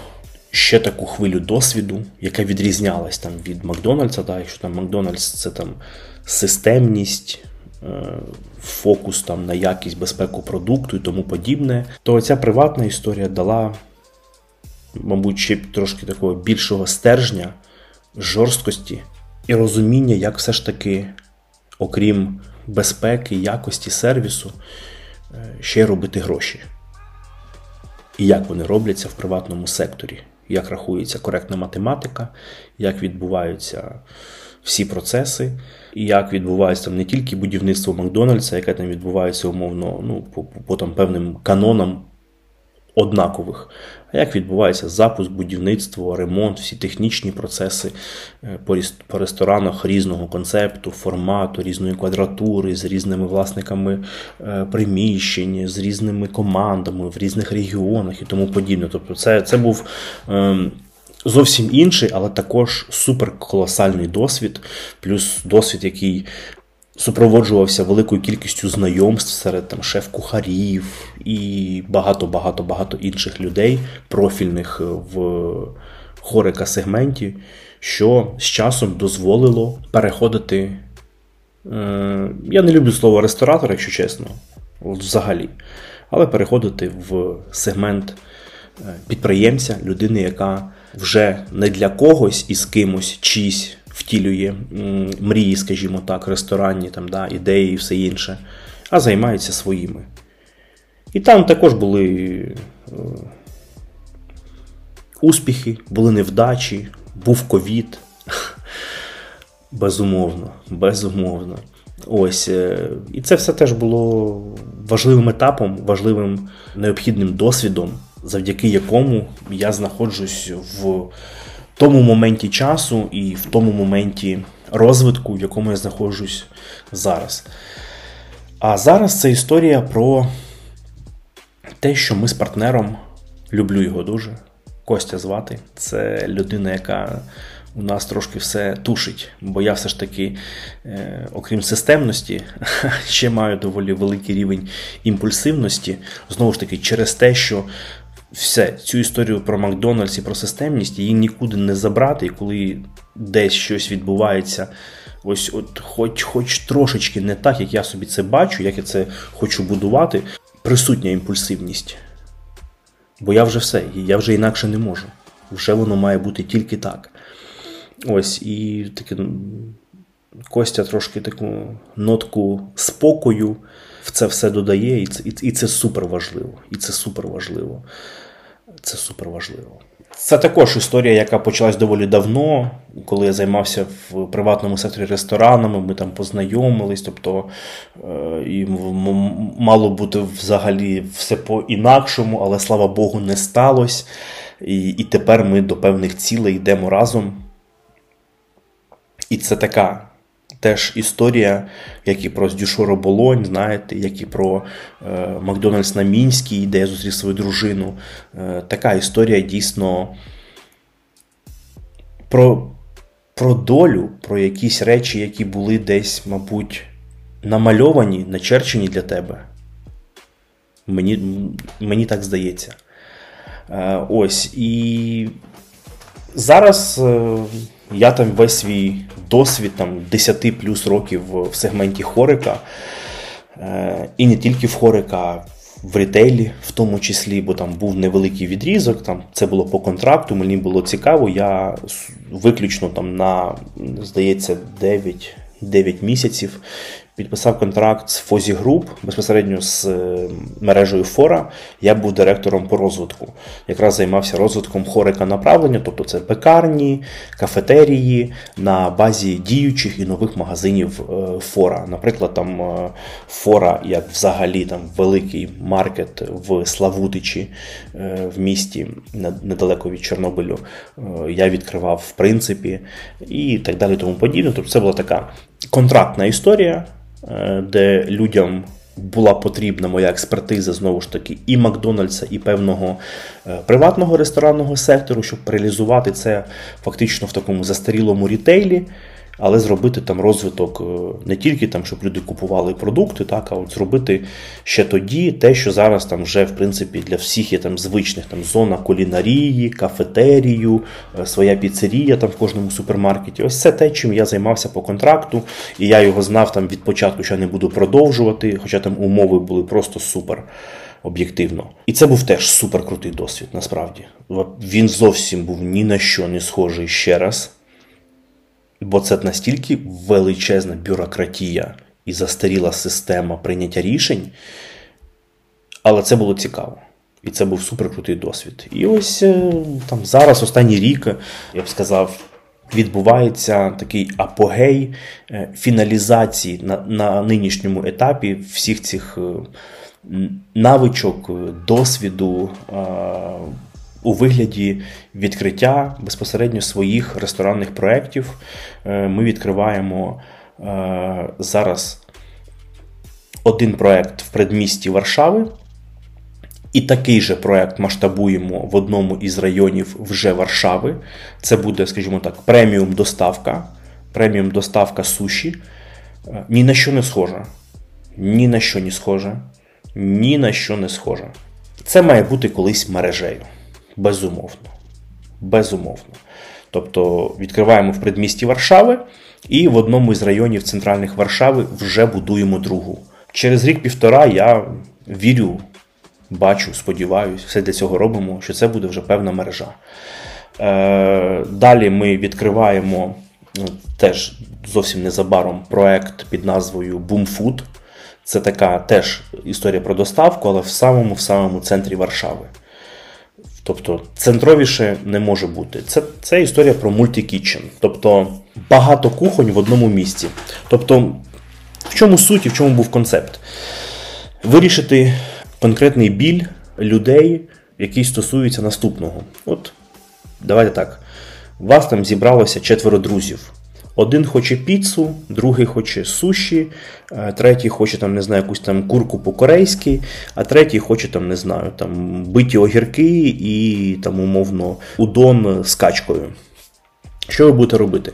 Ви будете заходити у різні там додатки, там хто умовно там хто хто там ще залишився в Україні, там Glovo, Uber Eats, ракета вже померла. Ну коротше, заходите там або там хтось на якийсь сайт зайшов, хтось до агрегаторів доставки. І ви в чотирьох, скоріш за все, в чотирьох, в кращому випадку, можливо, в трьох різних місцях замовити цю їжу, яку ви хочете, різну кожен. І що відбувається? Зрозуміло, що вона приїде вам у різний час. Тобто, приїхали раніше, умовно, суші. Окей, можна зачекати, з ними нічого не буде, там, поки приїде там піца, е, удон. Е, приїхала піца перша, ну або ти чекаєш і потім розігріваєш, і це вже не те і їси, коли твоїм друзям все приїхало, або ти її вже їси, а потім сидиш і на них дивишся, і типу, ну не дуже прикольно. В нашій історії якою б компанією ви не зібрались, ми закриємо майже всі потреби, і ви з одного місця, там, умовно, одним кур'єром в один час отримаєте всю їжу. І це центр Варшави. Це теж виключно доставка або е, самовивіз. І наступним проектом, який буде десь, мабуть, місяці за півтори, але який вже в активній стадії там е, дизайн проекту, ремонту і всіх інших там е, моментів документальних, а тут в Польщі доволі складна ця історія. Це великий на 350 метрів грузинський ресторан, також в центрі Варшави. Це така буде модерн Джорджія. Тобто теж не зовсім типовий грузинський ресторан, але я запевняю, що це буде це буде найкращий грузинський ресторан у Варшаві. З точки зору дизайну, сервісу, подачі, якості блюд, якості страв, е, їх різноманіття, їх подачі, їх смаку і те, в якій атмосфері е, люди будуть їми насолоджуватись. Я в цьому впевнений. Далі є доволі багато планів, безумовно, бізнесових ресторанів, що що масштабувати, е, які нові проекти ми хочемо і в яких містах. Але там, попередь батько в пекло і там бігти не хочу, це 100%. Там Все запустимо, подивимось, проаналізуємо і там за місяці 3-4 е, там, зробимо якийсь випуск про там, майбутні майбутні плани. Плюс там розглядається перспектива е, запуску франшизи, але з таким дуже, дуже я скажу одразу серйозним відбором. Франчайзі суперсерйозним. Це історія не про напхати аби кому, аби аби, аби їх було там 100 точок за півтора роки. Ні. Це про дійсно про партнерство і про о, людей, які готові займатись. І знову ж таки, якщо можливо хтось є, хто буде розглядати або розглядає якийсь старт бізнесу, якісь інвестиції в хорику, або там десь щось залучає і, і не знає в що, ну то буде. Доволі багато діючих е, проєктів з зрозумілими показниками, зрозумілою е, математикою, історією. Тобто, теж, е, там, як і в годинниковій нашій всі там історії там ком'юніті, так і тут я абсолютно спокійно відкритий там до діалогу, до питань до якихось там е, співпраці, тому подібне. Тобто я завжди радий там новим знайомствам з точки зору бізнесу, в тому числі, тому хто там що, якісь, можливо, має ідеї, запитання. Взагалі не соромтесь, пишіть, е, маякуйте, з радістю поговоримо, розкажу, покажу. Тобто. Воно воно ж тільки так, тільки в діалозі, тільки в знайомствах і народжується, і кудись рухається, і до чогось приводить. Тому тут теж відкритий, не не соромтесь, у кого там якісь. Завжди радий. завжди радий. Трошки давайте розповім про подорожі. Подорожі для мене взагалі там з дуже давніх часів е, були таким, знаєте, моментом е, перезапуску, моментом, коли ти розумієш, що там дійсно там твоя країна, там твоє місто це там лише одна якась там сторінка, одна глава і світ набагато більший, і це все якісь нові там пізнання там, культури, кухні, е, люди. Тобто ще там, мабуть, я не знаю, з років 15, коли там якось почав там колись там з мамою там їздити, потім там з 18-19 там сам, потім з дружиною, там доволі доволі часто там намагатись там навіть на день-два там кудись, знаєте, в Будапешт, у Відень. Там. От ще з тих часів це для мене така дуже дуже важлива історія, історія, яка завжди надихає, е, якась, яка по-іншому. Е, дає можливість подивитись на якісь речі, щось переосмислити. Тобто дуже дуже необхідна е, для мене історія в цілому, щоб знаєте, щоб щоб, не щоб не згасати, щоб мати такий регулярний заряд. Супер необхідна для мене насправді. Супер необхідна. Я не знаю, я, мабуть, разів 10 був у Стамбулі, разів 6 був у Парижі разів, не знаю, 20 плюс у Відні, там разів 5 у Будапешті, 5-6 був у Лондоні, був у Ісландії, рази 3 чи 4. Це такі то ті, ті, що повторювалися, а так в цілому, мабуть, у, ну, я думаю, у 40 у 40 плюс країнах я точно був. Тобто, десь я думаю, 40 плюс і там, мабуть, сумарно по цих країнах там під під сотню міст буде. Е, знову ж таки, з урахуванням того, що є міста, в яких я був там реально там десятки разів. Десятки. І це історія знову ж таки, знаєте, не просто там я там десь подорожую. Це дійсно історія, яка для мене важлива. Це історія, без якої е, мені складно знаходити е, новий заряд, якусь там, знаєте, нову мотивацію і нові, скажімо так, шляхи, мабуть, навіть вирішення тих чи інших е, задач. Тобто, це це такі, знаєте, це от історія про подорожі, це історія про вирішення певних е, е, моментів, про пошук е, певної істини, про пошук е, нових поглядів. І безумовно відкриття чогось нового, в тому числі там в аспектах там дизайну ресторанів, різних е, кухонь, е, тобто там е, страви, сервіс, якісь там рішення, концепти, безумовно. Плюс, безумовно, більшість там із цих міст це там міста, де супер розвинена годинникова культура, історія там носіння годинника, кількість там мануфактур, бутіків, магазинів. там, ну тобто це теж важливий аспект цього всього, бо безумовно там в цих всіх містах. Е, особливо таких, як там Женева, Париж, Лондон, Відень, я безумовно виділяю прям супер багато часу е, для того, щоб відвідати бутіки, е, поспілкуватись там з консультантами, пофігівати, які там черги, на скільки десятків років на Rolex, якого там купа на вітринах, але ніколи не можна купити, е, і тому подібне. Тобто е, це це такий, це завжди великий пласт цих подорожей, там, окрім якихось там моментів е, мотивації, перезапуску. Ще й безумовно це історія про таку можливість в великій кількості відвідати там супервелику кількість бутиків, там поспілкуватись з людьми, подивитись, в чому люди ходять що люди купують, що є в наявності, де яка ситуація, з якими годинниками і тому подібне. Сказати там, наприклад, куди б я там супер дуже хотів, я, мабуть, так не можу, бо в мене, мабуть, все, про що я мріяв з дитинства, якісь міста, я в них вже був. Там умовний Нью-Йорк в мене ніколи не визивав якогось такої історії, що о, я хочу так взагалі в Штати, і особливо в Нью-Йорк в цілому, ну капець. Ну не знаю, ну ну, ну не було.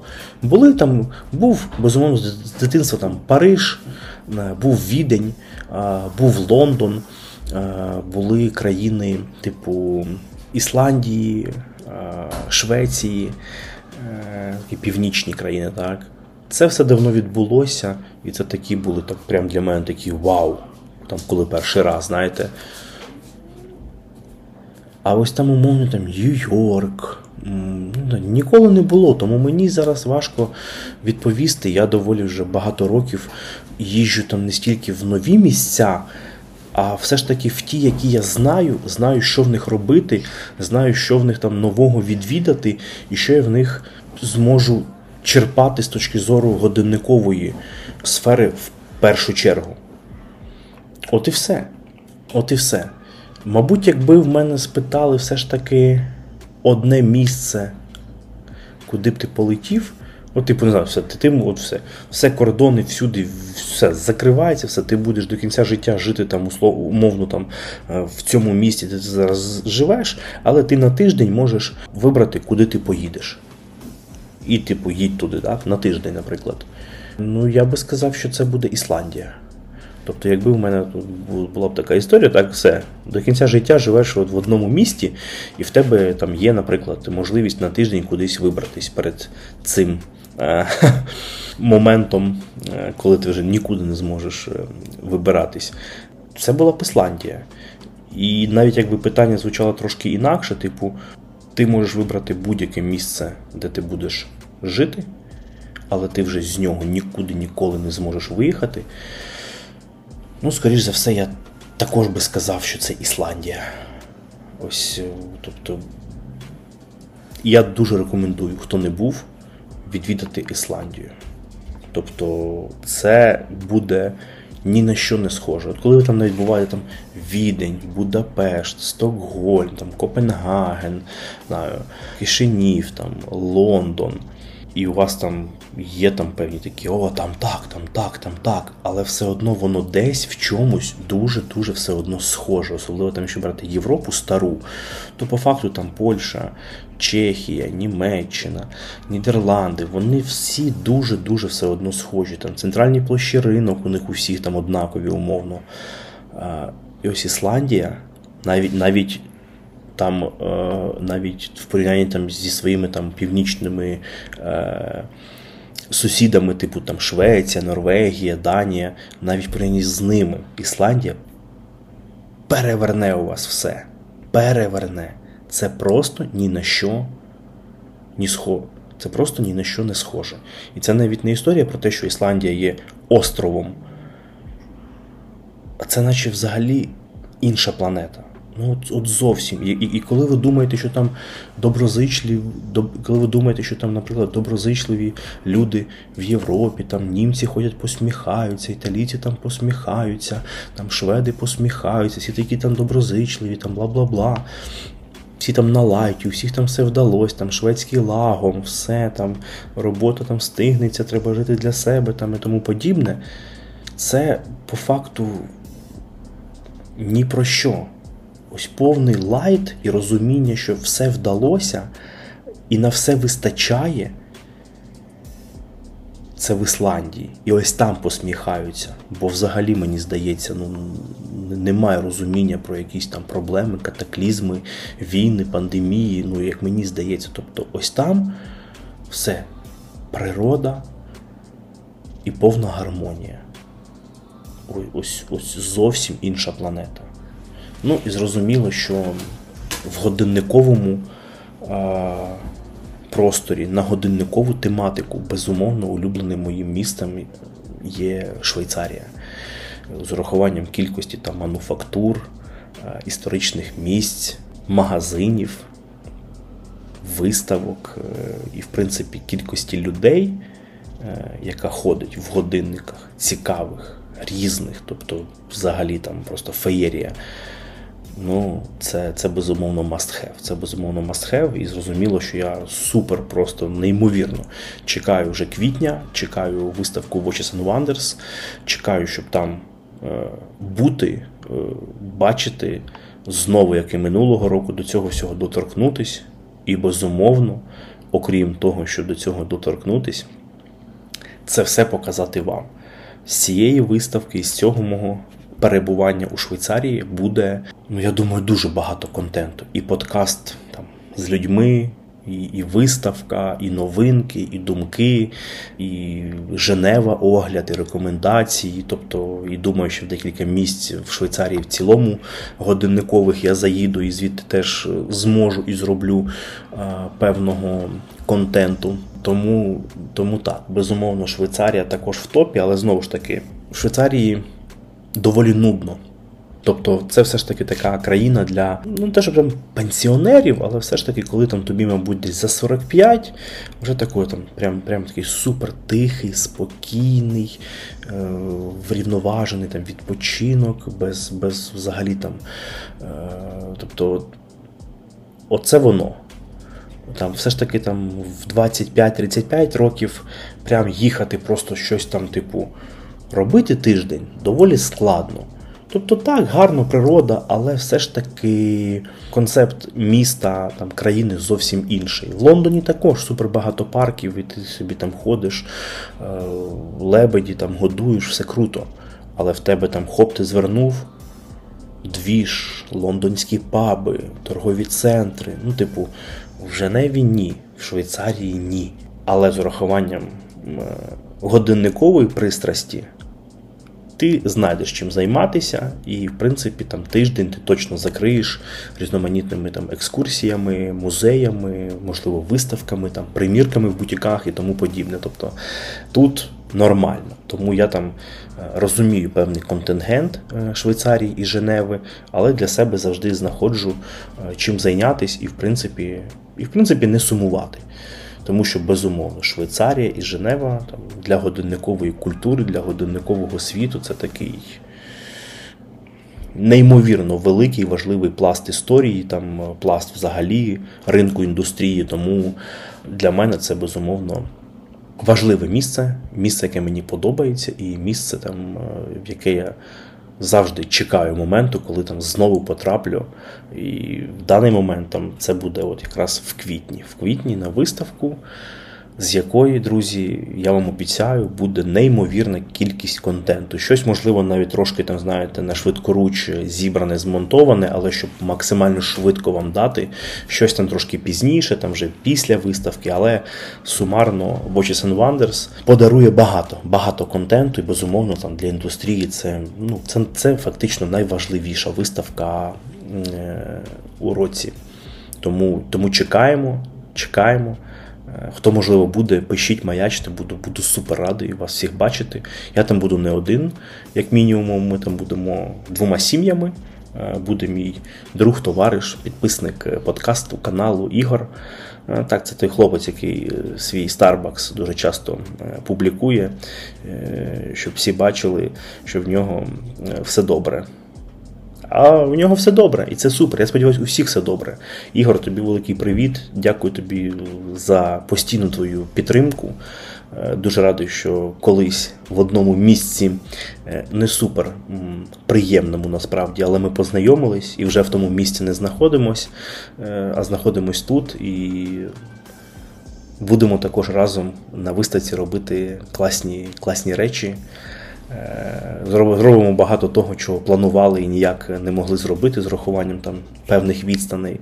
Все буде. Друзі, найдовший подкаст, і фактично там не знаю, 15% е, життя розповів. Мабуть, будуть ще випуски схожі там з якимись більш тематичними направленнями, там більш глибше, там деталізовані там про ресторан, там в тому числі з якимись там вже е, показниками, з якимись там моментами математикою, е, з якимись там, скажімо так, рекомендаціями, своїм там якимись кейсами, там факапами і тому подібне. Е, єдине, що хочу ще в цьому випуску сказати, все ж таки встигнути і завершити стосовно годинникових планів, там ми спочатку поговорили на тему, е, там все зрозуміло. Єдине, що хочу додати, що безумовно із з планів годинникових є виготовлення певних продуктів. Тобто е, давно, давно я про це думаю, навіть є деякі деякі макети деяких продуктів. Безумовно, я хочу, щоб в якийсь момент Horology стало таким, знаєте, е, великим е, українським брендом, про який знають там в усьому світі е, і користуються там, як мінімум, там, в США, в Європі, в Азії, можливо. Хочеться робити певні продукти. Є певна мета, є певна ціль, є певні думки, є є навіть певні не супершвидкі бо там не не прямо зараз от, це в фокусі, але треба щось робити і потихеньку рухатись. І, безумовно, є там в планах е, зробити колись лінію продуктів, відкрити шоурум. Запустити інтернет-магазин, і в цьому направленні зараз там певні маленькі, але тим не менше якісь кроки робляться. Там певні макети чогось ми там тестуємо, малюємо, е, прикидуємо там якийсь дизайн аспекти, скажімо так. Е, про що саме річ?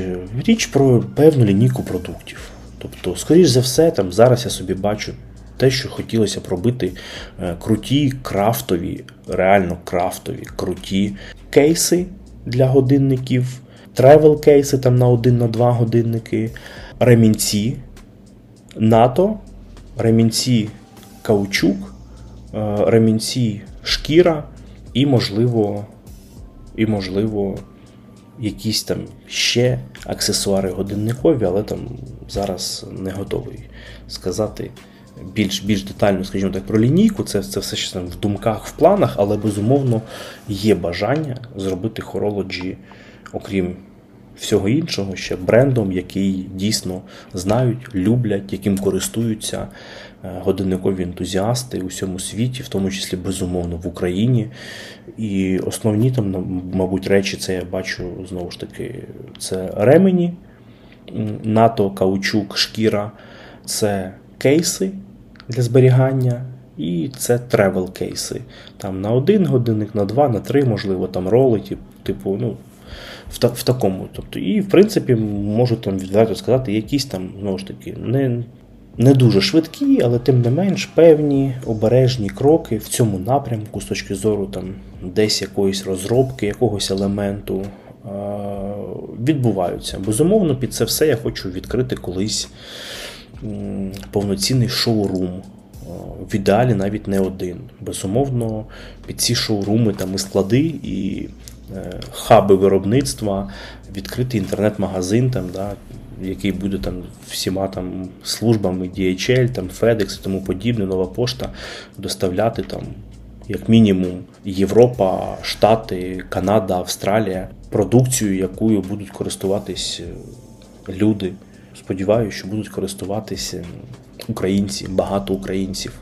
Бо я впевнений, що не тільки там в США там чи у Франції, чи в Канаді можна робити класні ремені, там класні кейси. Ми також можемо.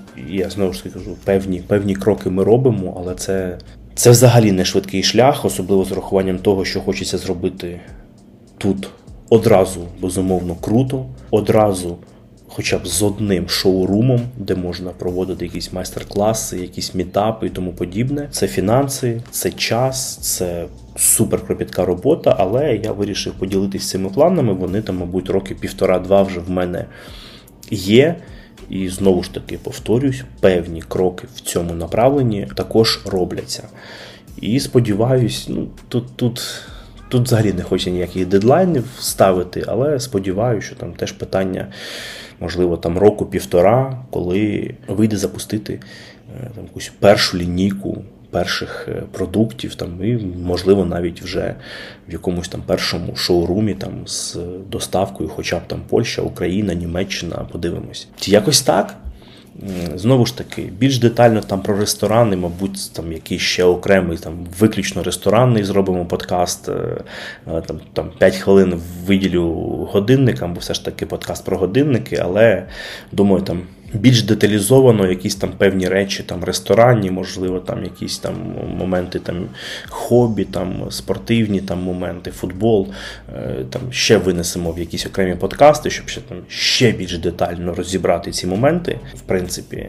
Бо якщо тут продовжити у все занурюватись і прям іти по хронології, то ці там 2 2 години 15 хвилин це буде лише там, я не знаю, третина, і то не факт. А це вже і так найдовший подкаст.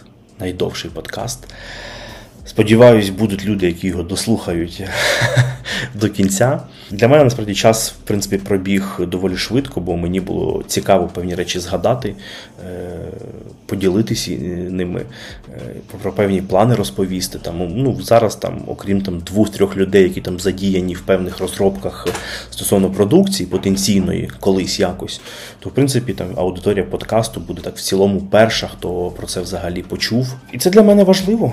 Бо, в принципі, знаєте, як і з Ютубом, там я ще я там півроку назад не не дуже його планував робити прямо прям зараз, але вийшло так.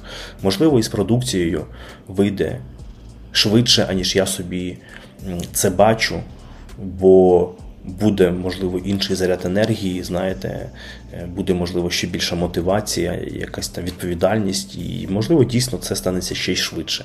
Подивимось, плани такі є, певною мірою така мрія є ціль така є. Паралельно з подкастом, Ютубом, там всіми бізнес-процесами, сімейними процесами в цьому напрямку теж щось робимо, кудись, знаєте, там крок за кроком, але краще, ніж стояти. Ну, подивимось, подивимось. Друзі, дякую, що були зі мною. Підписуйтесь, будь ласка, на телеграм-канал, приймайте участь в наших розіграшах в телеграм-каналі, в інстаграмі. 24 рік. 12 годинників кожного місяця розігруємо клас, будуємо ком'юніті, чат потрошки-потрошки, але наповнюється. І це, це круто і це важливо. Ютуб, прошу всіх підтримувати, вподобайки, коментарі. Поширюйте, будь ласка, своїм друзям, знайомим, колегам, до себе в соцмережі, Фейсбук, Інстаграми. Це важливо. Це важливо. Я Е, дуже вам дякую і сподіваюся на вашу підтримку і на вашу допомогу. Ще раз дякую, що були зі мною і слухали цей подкаст. Друзі, до нових зустрічей і бережіть себе.